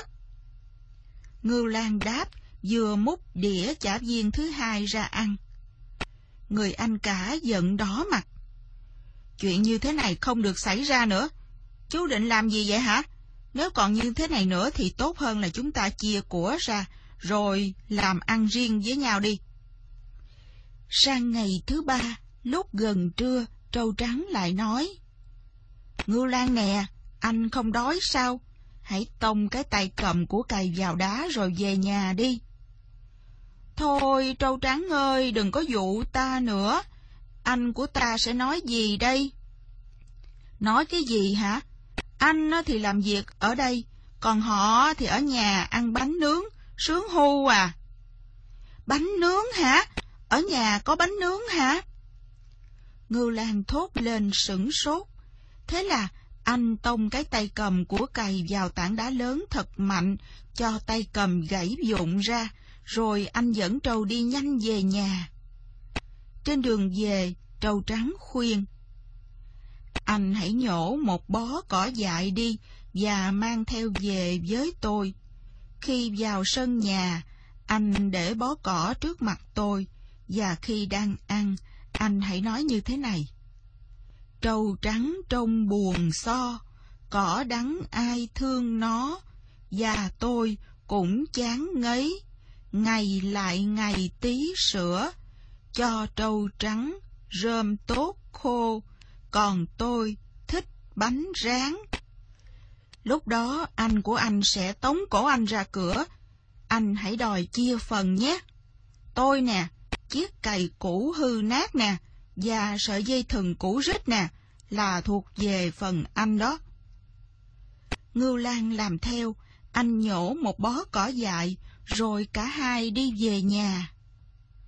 Mới từ xa, họ đã ngửi thấy mùi bánh nướng trong lò thơm phức. Nước bọt chảy ra trên miệng anh. Anh ném bó cỏ trước mặt trâu, rồi chạy vội vào nhà bếp, và không ngần ngại lấy bánh nướng của chị dâu vừa dọn trên đĩa ra ăn. Đồ vô tích sự, lười biếng, phàm ăn. Bà chị dâu cầu nhau. Bộ chú tưởng chúng tôi phải nuôi chú ăn không, để chú ở không không làm gì hết sao? Anh trai của anh quá giận đến độ không nói được nên lời. Ngưu Lan vẫn tỉnh táo nói. Chắc ừ, anh biết lý do tại sao tôi về rồi chứ. Anh nhìn xem, hai tay cầm của cái cày bị gãy rồi. Và xem như không có gì xảy ra, anh tiếp tục ăn bánh rán, cái này rồi cái khác. Khi đã no nê, anh đi ra. Trâu trắng vẫn đứng yên trước đống cỏ dại không ăn. Ngưu Lan chỉ con trâu cho người anh thấy, rồi nói, Trâu trắng trông buồn so, cỏ đắng ai thương nó, và tôi cũng chán ngấy, ngày lại ngày tí sữa, cho trâu trắng rơm tốt khô, còn tôi thích bánh rán. Đến lúc này, người anh cả mới lấy lại bình tĩnh để nói. Lần này thì coi như chấm dứt, chúng ta không thể cùng chung sống với nhau được. Chúng ta chia của thôi. Tôi sẽ ở đây với vợ tôi, còn chú, chú chỉ việc đi chỗ khác đi. Người chị dâu bèn xen vào hỏi. Vậy chú muốn chia phần cái gì hả? À, trâu. Trâu trắng, tôi muốn con trâu trắng. Và một bao lúa giống nữa chứ gì? Chị ta hỏi, giọng khiêu khích. Không, tôi không cần lúa. Chiếc cày cũ và sợi dây thừng cũ rích này chắc có ích cho công việc của tôi đấy. Ngưu Lan đáp rất đơn giản. Người anh và vợ không muốn cãi cọ lôi thôi gì nữa, bằng lòng cho Ngưu Lan những thứ anh yêu cầu, vì họ không muốn giữ anh lại trong nhà thêm nữa, bèn buộc trâu trắng vào cày với sợi dây thừng cũ, rồi anh ra đi. Anh không biết mình phải đi đâu, cứ để cho trâu trắng dẫn đường. Nó đi thẳng về phía nam. Họ đi, đi mãi, anh cảm thấy đường đi như bất tận. Nhưng một hôm, họ đến một thung lũng nhỏ, có một con suối chảy qua thung lũng, nước lóng lánh như pha lê. Thả tôi ra, trâu trắng nói, tôi muốn ăn một ít cỏ non. Ngưu Lan ngồi trên phiến đá, anh mơ mộng và thèm thuồng. Anh nhìn con trâu, nó ăn cỏ trông rất ngon lành. Anh cảm thấy bao tử co giật. Nè, trâu trắng. Anh gọi vẻ ngần ngại. Gì vậy hả anh? Trâu trắng đáp, ngước cặp mắt to hiền lành nhìn anh. Tôi... tôi đói quá rồi. Ở đây, cậu ăn uống đầy đủ, còn tôi, không lẽ tôi đi gặm cỏ như cậu sao? Vì cậu đã khuyên tôi đừng mang lúa theo, nên bây giờ không có gì nấu cơm ăn hết. À, tưởng gì chứ, chuyện này thì đơn giản thôi. Anh qua sườn núi bên kia đi, anh cứ đại diện cho tôi là có cái ăn. Lấy làm lạ, Ngưu Lan làm theo lời trâu nói. Lạ thay, khi anh nói anh muốn ăn phần của trâu trắng, người ta cho anh đủ thứ anh muốn, rồi lại còn gói cho anh một gói để ăn dọc đường nữa. Khi anh về lại với trâu trắng, trâu nói với anh, Tôi phải lo cho tương lai của anh. Ngày mai là ngày mùng 7 tháng 7. Anh có biết ngày ấy sẽ xảy ra chuyện gì không? Không, tôi không biết. Ngưu Lan đáp. Cửa Nam Tàu sẽ mở. Các con gái của bà Thiên Mẫu sẽ đi ra. Các cô sẽ đến đây tắm giặt ở con suối này. Anh chỉ việc núp kính. Khi anh thấy họ rồi, anh hãy đếm từ Tây sang Đông. Người thứ bảy chính là nàng chất nữ. Anh hãy lấy áo của cô ta đi, và nhất là đừng trả lại cho nàng. Khi nào anh muốn trả lại cho nàng, anh đừng tự tay trả. Tôi nói anh phải nhớ đấy. Anh hãy gọi tôi ba lần, tôi sẽ đến. Ngưu Lan lắng nghe trâu trắng nói, hứa sẽ làm theo lời dặn của trâu. Anh trốn trong bụi rậm, rồi quan sát thật chăm chú, lòng rất nôn nóng muốn thấy được chức nữ. Đến 12 giờ đêm, cửa thiên đình xịt mở. Cửa mở thật rộng, có bảy con bồ câu trắng lần lượt bay ra thật nhanh. Chúng hạ xuống trên bờ suối, rồi tất cả lần lượt biến thành những cô gái đẹp. mỗi con bồ câu biến thành một cô thật đẹp. Các cô ngồi thành một hàng trên bờ suối để giặt quần áo. Ngưu làng đếm họ từ Tây sang Đông, rồi ánh mắt anh dừng lại ở cô thứ bảy. Cô ta mới đẹp làm sao? Anh từ từ bò tới, rồi nhẹ nhàng lấy xiêm y của nàng và nhanh nhẹn chạy về chỗ nấp trong bụi rậm. Chức nữ thấy anh, nàng chạy đến chỗ để đồ la lên. Trả áo cho tôi, trả áo cho tôi. Không, tôi không trả đâu, Ngưu Lan đáp. Anh ơi, tôi gian xin anh đấy, hãy trả áo cho tôi. Giả lại, anh, anh lấy áo con gái để làm gì? Cô gái năn nỉ. Không, tôi, tôi không trả. Nếu trả lại, cô sẽ bỏ tôi và bay đi mất. Cô gái hạ thấp mi mắt, hai dòng nước mắt chảy xuống. Các cô chị đã giặt xong, đang chuẩn bị về lại trời. Sao vậy em? Mau lên chứ, đến giờ về rồi. Họ gọi nàng. Chức nữ lại nhìn Ngưu Lan, ánh mắt gian xinh. Anh nhìn lại nàng không nháy mắt, và cô gái cảm thấy ánh mắt của chàng trai xuyên vào tận tim nàng. Nàng đỏ mặt vì xúc động, nói với các chị. Em rất muốn về với các chị, nhưng làm sao mà về bây giờ? Các chị thấy đó, em không lấy lại được áo, làm sao em về lại thiên đình? Người ta lại nghe tiếng cửa thiên đình rít lên, một thanh niên lực lưỡng bước ra, y gọi. Nào các cô, hãy mau mau trở về, cửa thiên đình sắp đóng rồi. Các cô lấy đà để bay lên, và trước cặp mắt kinh ngạc của Ngưu Lan, họ biến lại thành những con bồ câu trắng, biến mất trên không trung. Cửa Nam Tàu đóng lại khi họ đã vào hết. Còn lại cô gái thứ bảy, nàng chất nữ xinh đẹp, cứ ngồi trên bờ suối. Bây giờ, xin hãy trả áo lại cho tôi. Nàng cầu khẩn. Tôi chưa thể trả cho nàng được. Ngưu Lan lắc đầu nói, rồi chàng nắm tay nàng và nói, Ta rất muốn nàng làm vợ ta. Cô gái nhìn chàng một hồi lâu, hai mắt long lanh như hai vì sao.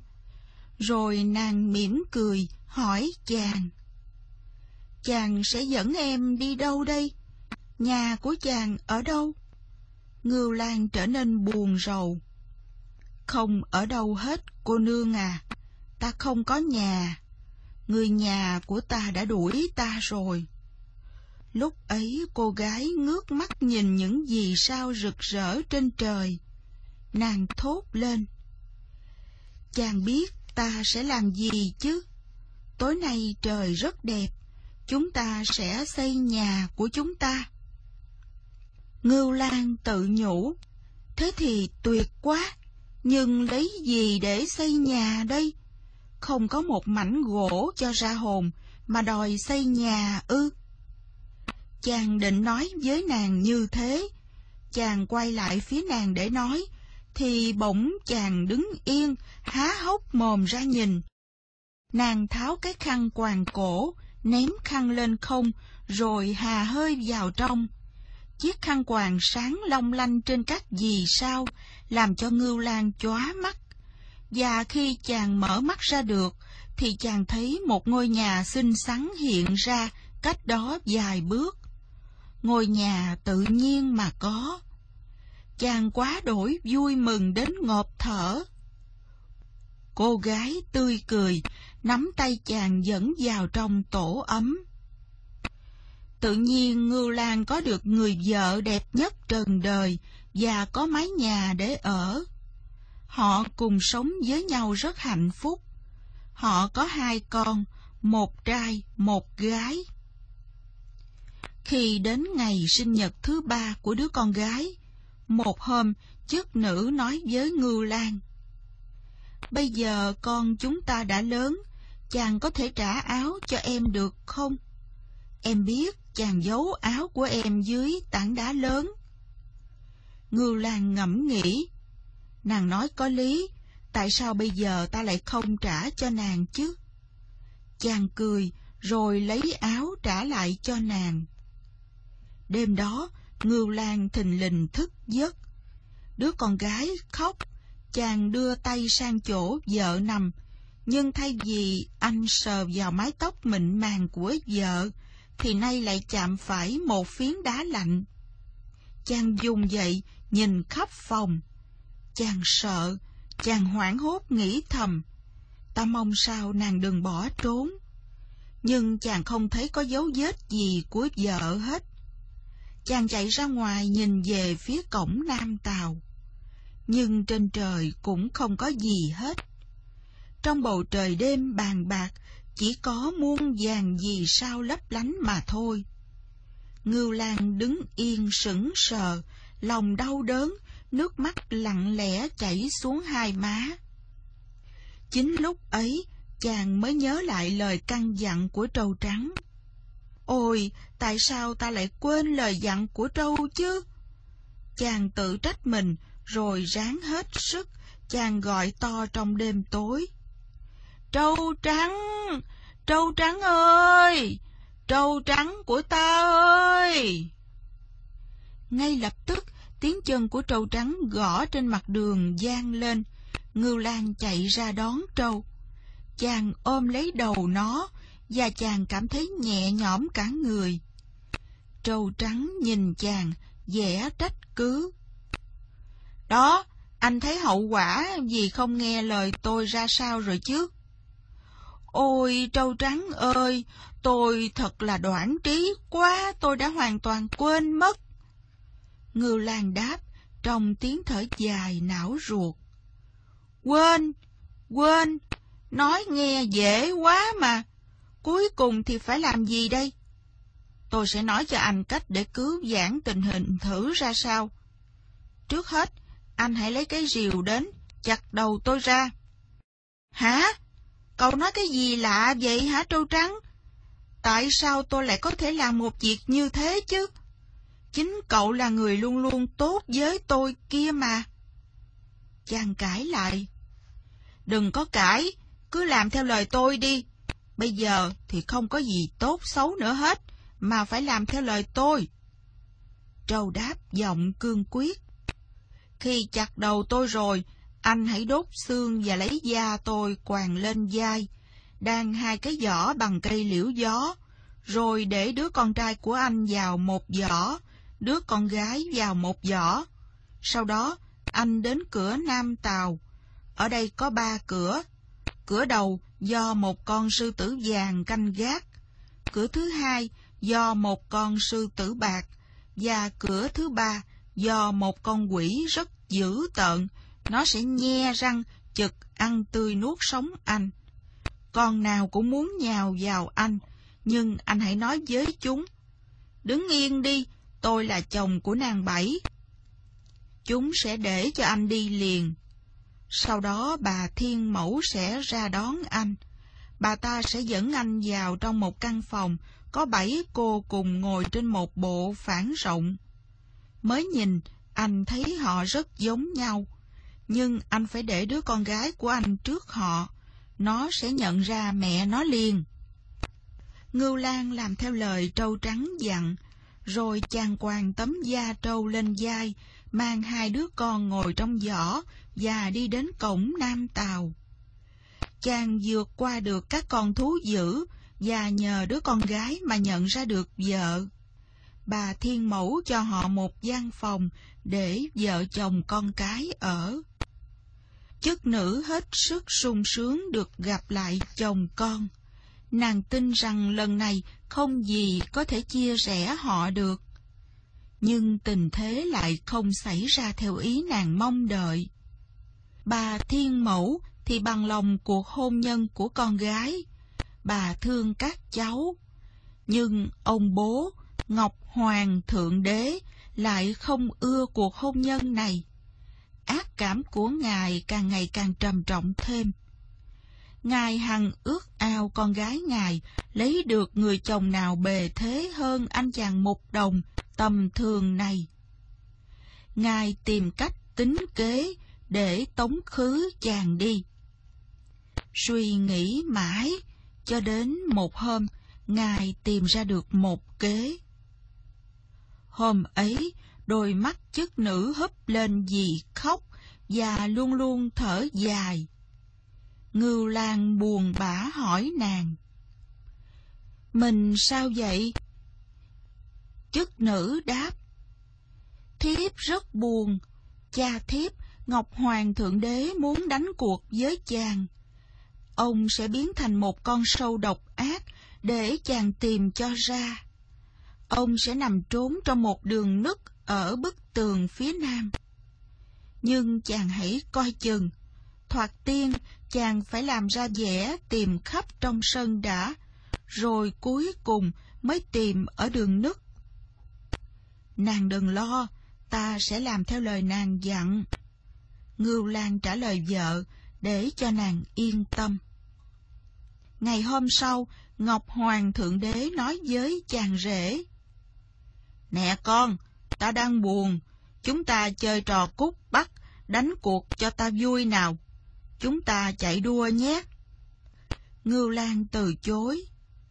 Dạ, con mà chạy với vua cha thì thật không hợp tí nào, vì con còn trẻ mà vua cha lại quá già.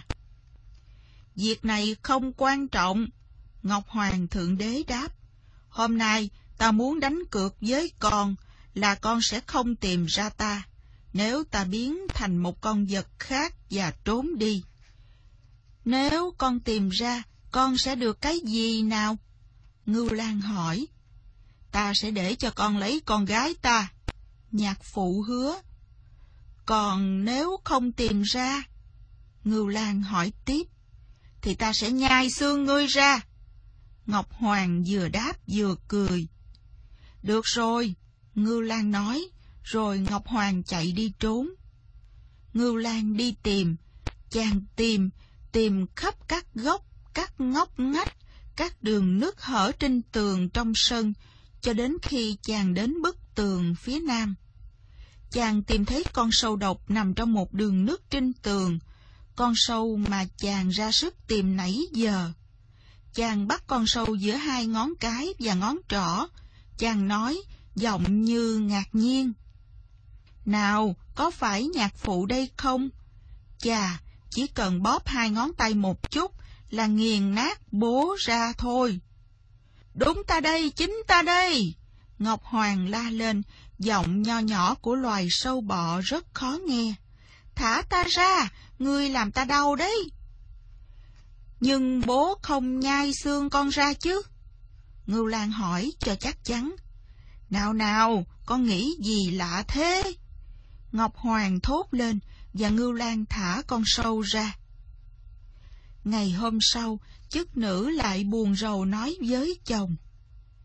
Hôm nay, cha thiếp lại muốn đánh cược với chàng nữa. Ông sẽ biến thành trái cây lớn màu đỏ, trốn trong tủ của mẹ thiếp. Chàng hãy coi chừng đấy nhé, phải hết sức cẩn thận. Quả vậy, Ngọc Hoàng cược với Ngưu Lan rằng lần này chàng sẽ không tìm ra ông. Ngưu Lan tìm, tìm mãi trước nhà, sau nhà, cho đến cuối cùng chàng làm như tình cờ mở tủ áo quần của bà Thiên Mẫu ra, thấy trái cây đỏ ở đấy, chàng cầm lên tay và nói, Có phải nhạc phụ đây không? Ông bố hãy trả lời đi, vì con muốn cắn cái trái cây ngon lành này quá. Đúng đúng đúng, ta đây đừng cắn, đừng cắn, coi chừng con làm rụng râu của ta đấy. Nhưng bây giờ con thả ra, thì bố có nhai xương của con không? Ngưu Lan lại muốn chắc ăn trước mới thả ra. Ồ, con biết ta nói vậy là nói chơi cho vui thôi. Giả lại, con đã tìm ra ta, cho nên ta nhai xương con sao được? Ngọc Hoàng Thượng Đế đáp. Ngưu Lan bèn nhẹ nhàng để trái cây tìm được xuống, rồi đến với vợ. Nàng lại nói, Ngày mai đến phiên chàng phải trốn đấy. Nhưng chàng đừng sợ, để thiếp biến chàng ra một cái gì đó. Hôm sau, quả vậy, Ngọc Hoàng Thượng Đế nói với Ngưu Lan. Hôm nay đến phiên ngươi trốn. Ngưu Lan nghĩ thầm, chắc lão ta sẽ tìm ra được mình thôi. Trốn ở đâu bây giờ? Chắc lão già khôn ranh này cũng tìm ra mất. Nhưng chàng tin tưởng vào lời hứa của vợ, nên thay vì đi trốn liền, chàng lại chạy đi tìm vợ.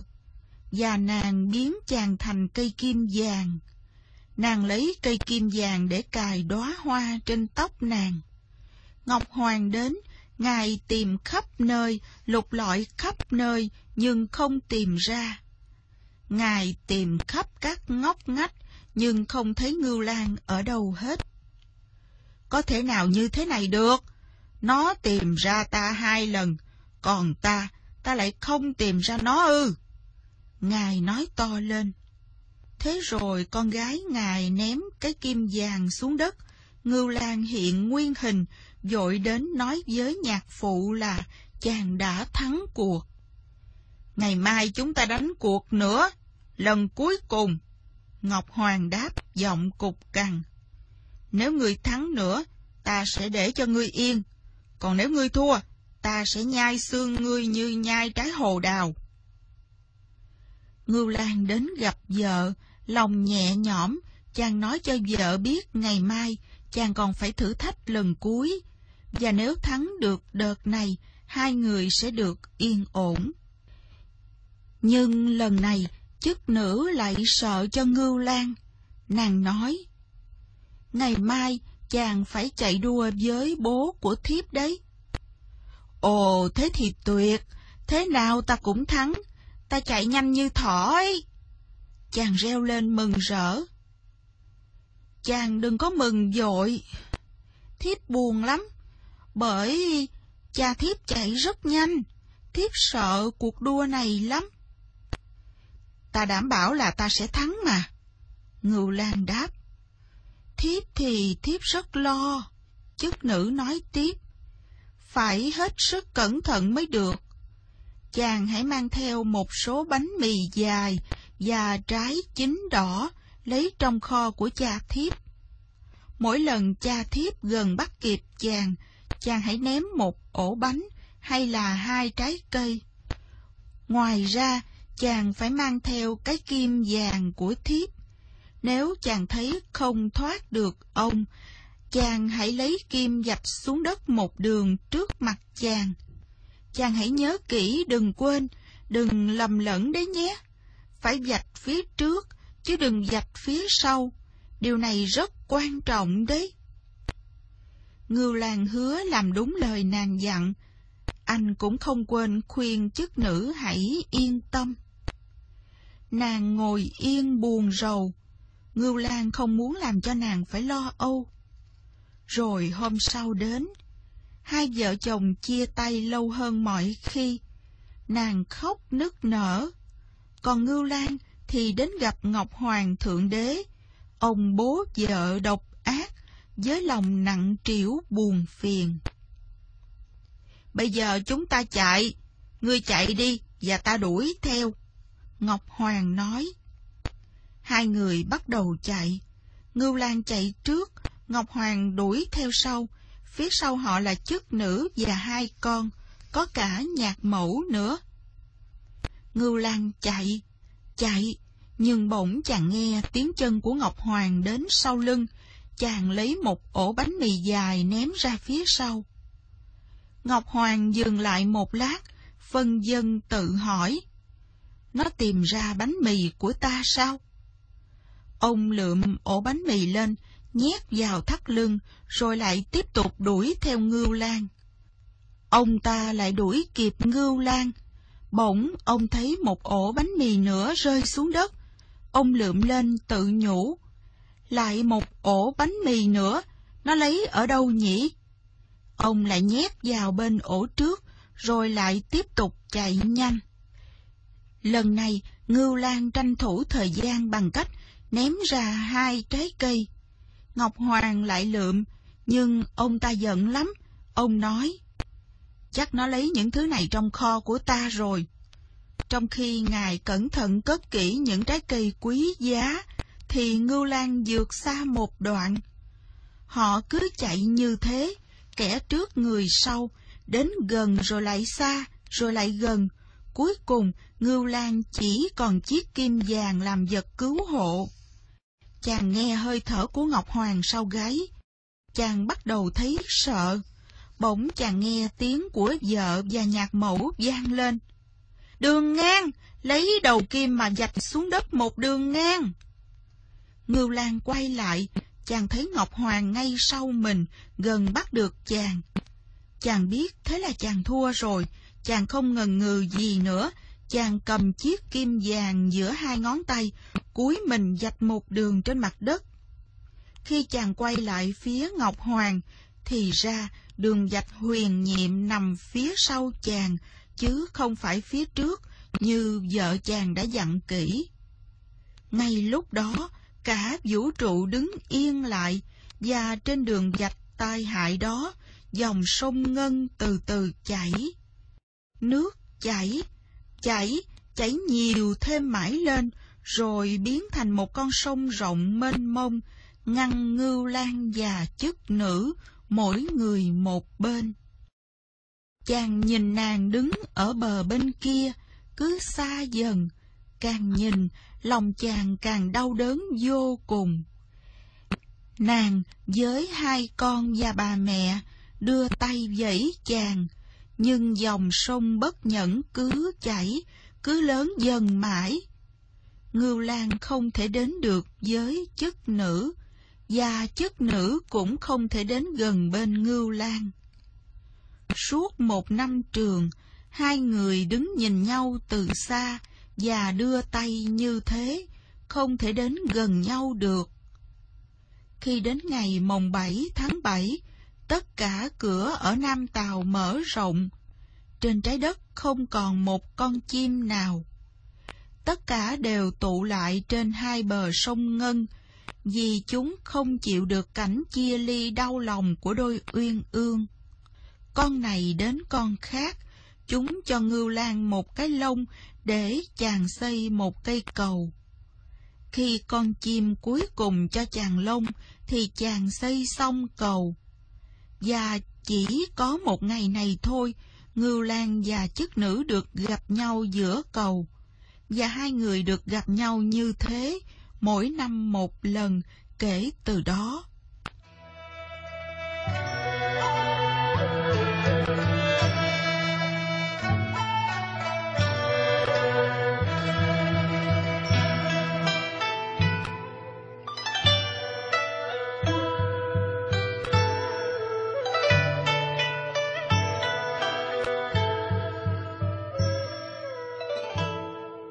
Cũng từ đó, ngày mồng 7 tháng 7, nếu ai nhìn lên bầu trời, họ sẽ thấy một chiếc cầu vồng thật lớn. Đó là cầu ô thước cho ngưu lan chức nữ gặp nhau một năm một lần. Nếu bạn núp sau một bụi cây, chắc bạn có thể nghe họ thổ lộ tâm tình. Chắc bạn sẽ nghe chức nữ như bao người phụ nữ khác trách móc chồng. Mình đã thấy hậu quả chưa? Thiếp đã nói với mình rồi là hãy dập phía trước mình mà. Còn chàng ăn năn hối hận, chắc chàng đã xin lỗi và được nàng tha thứ.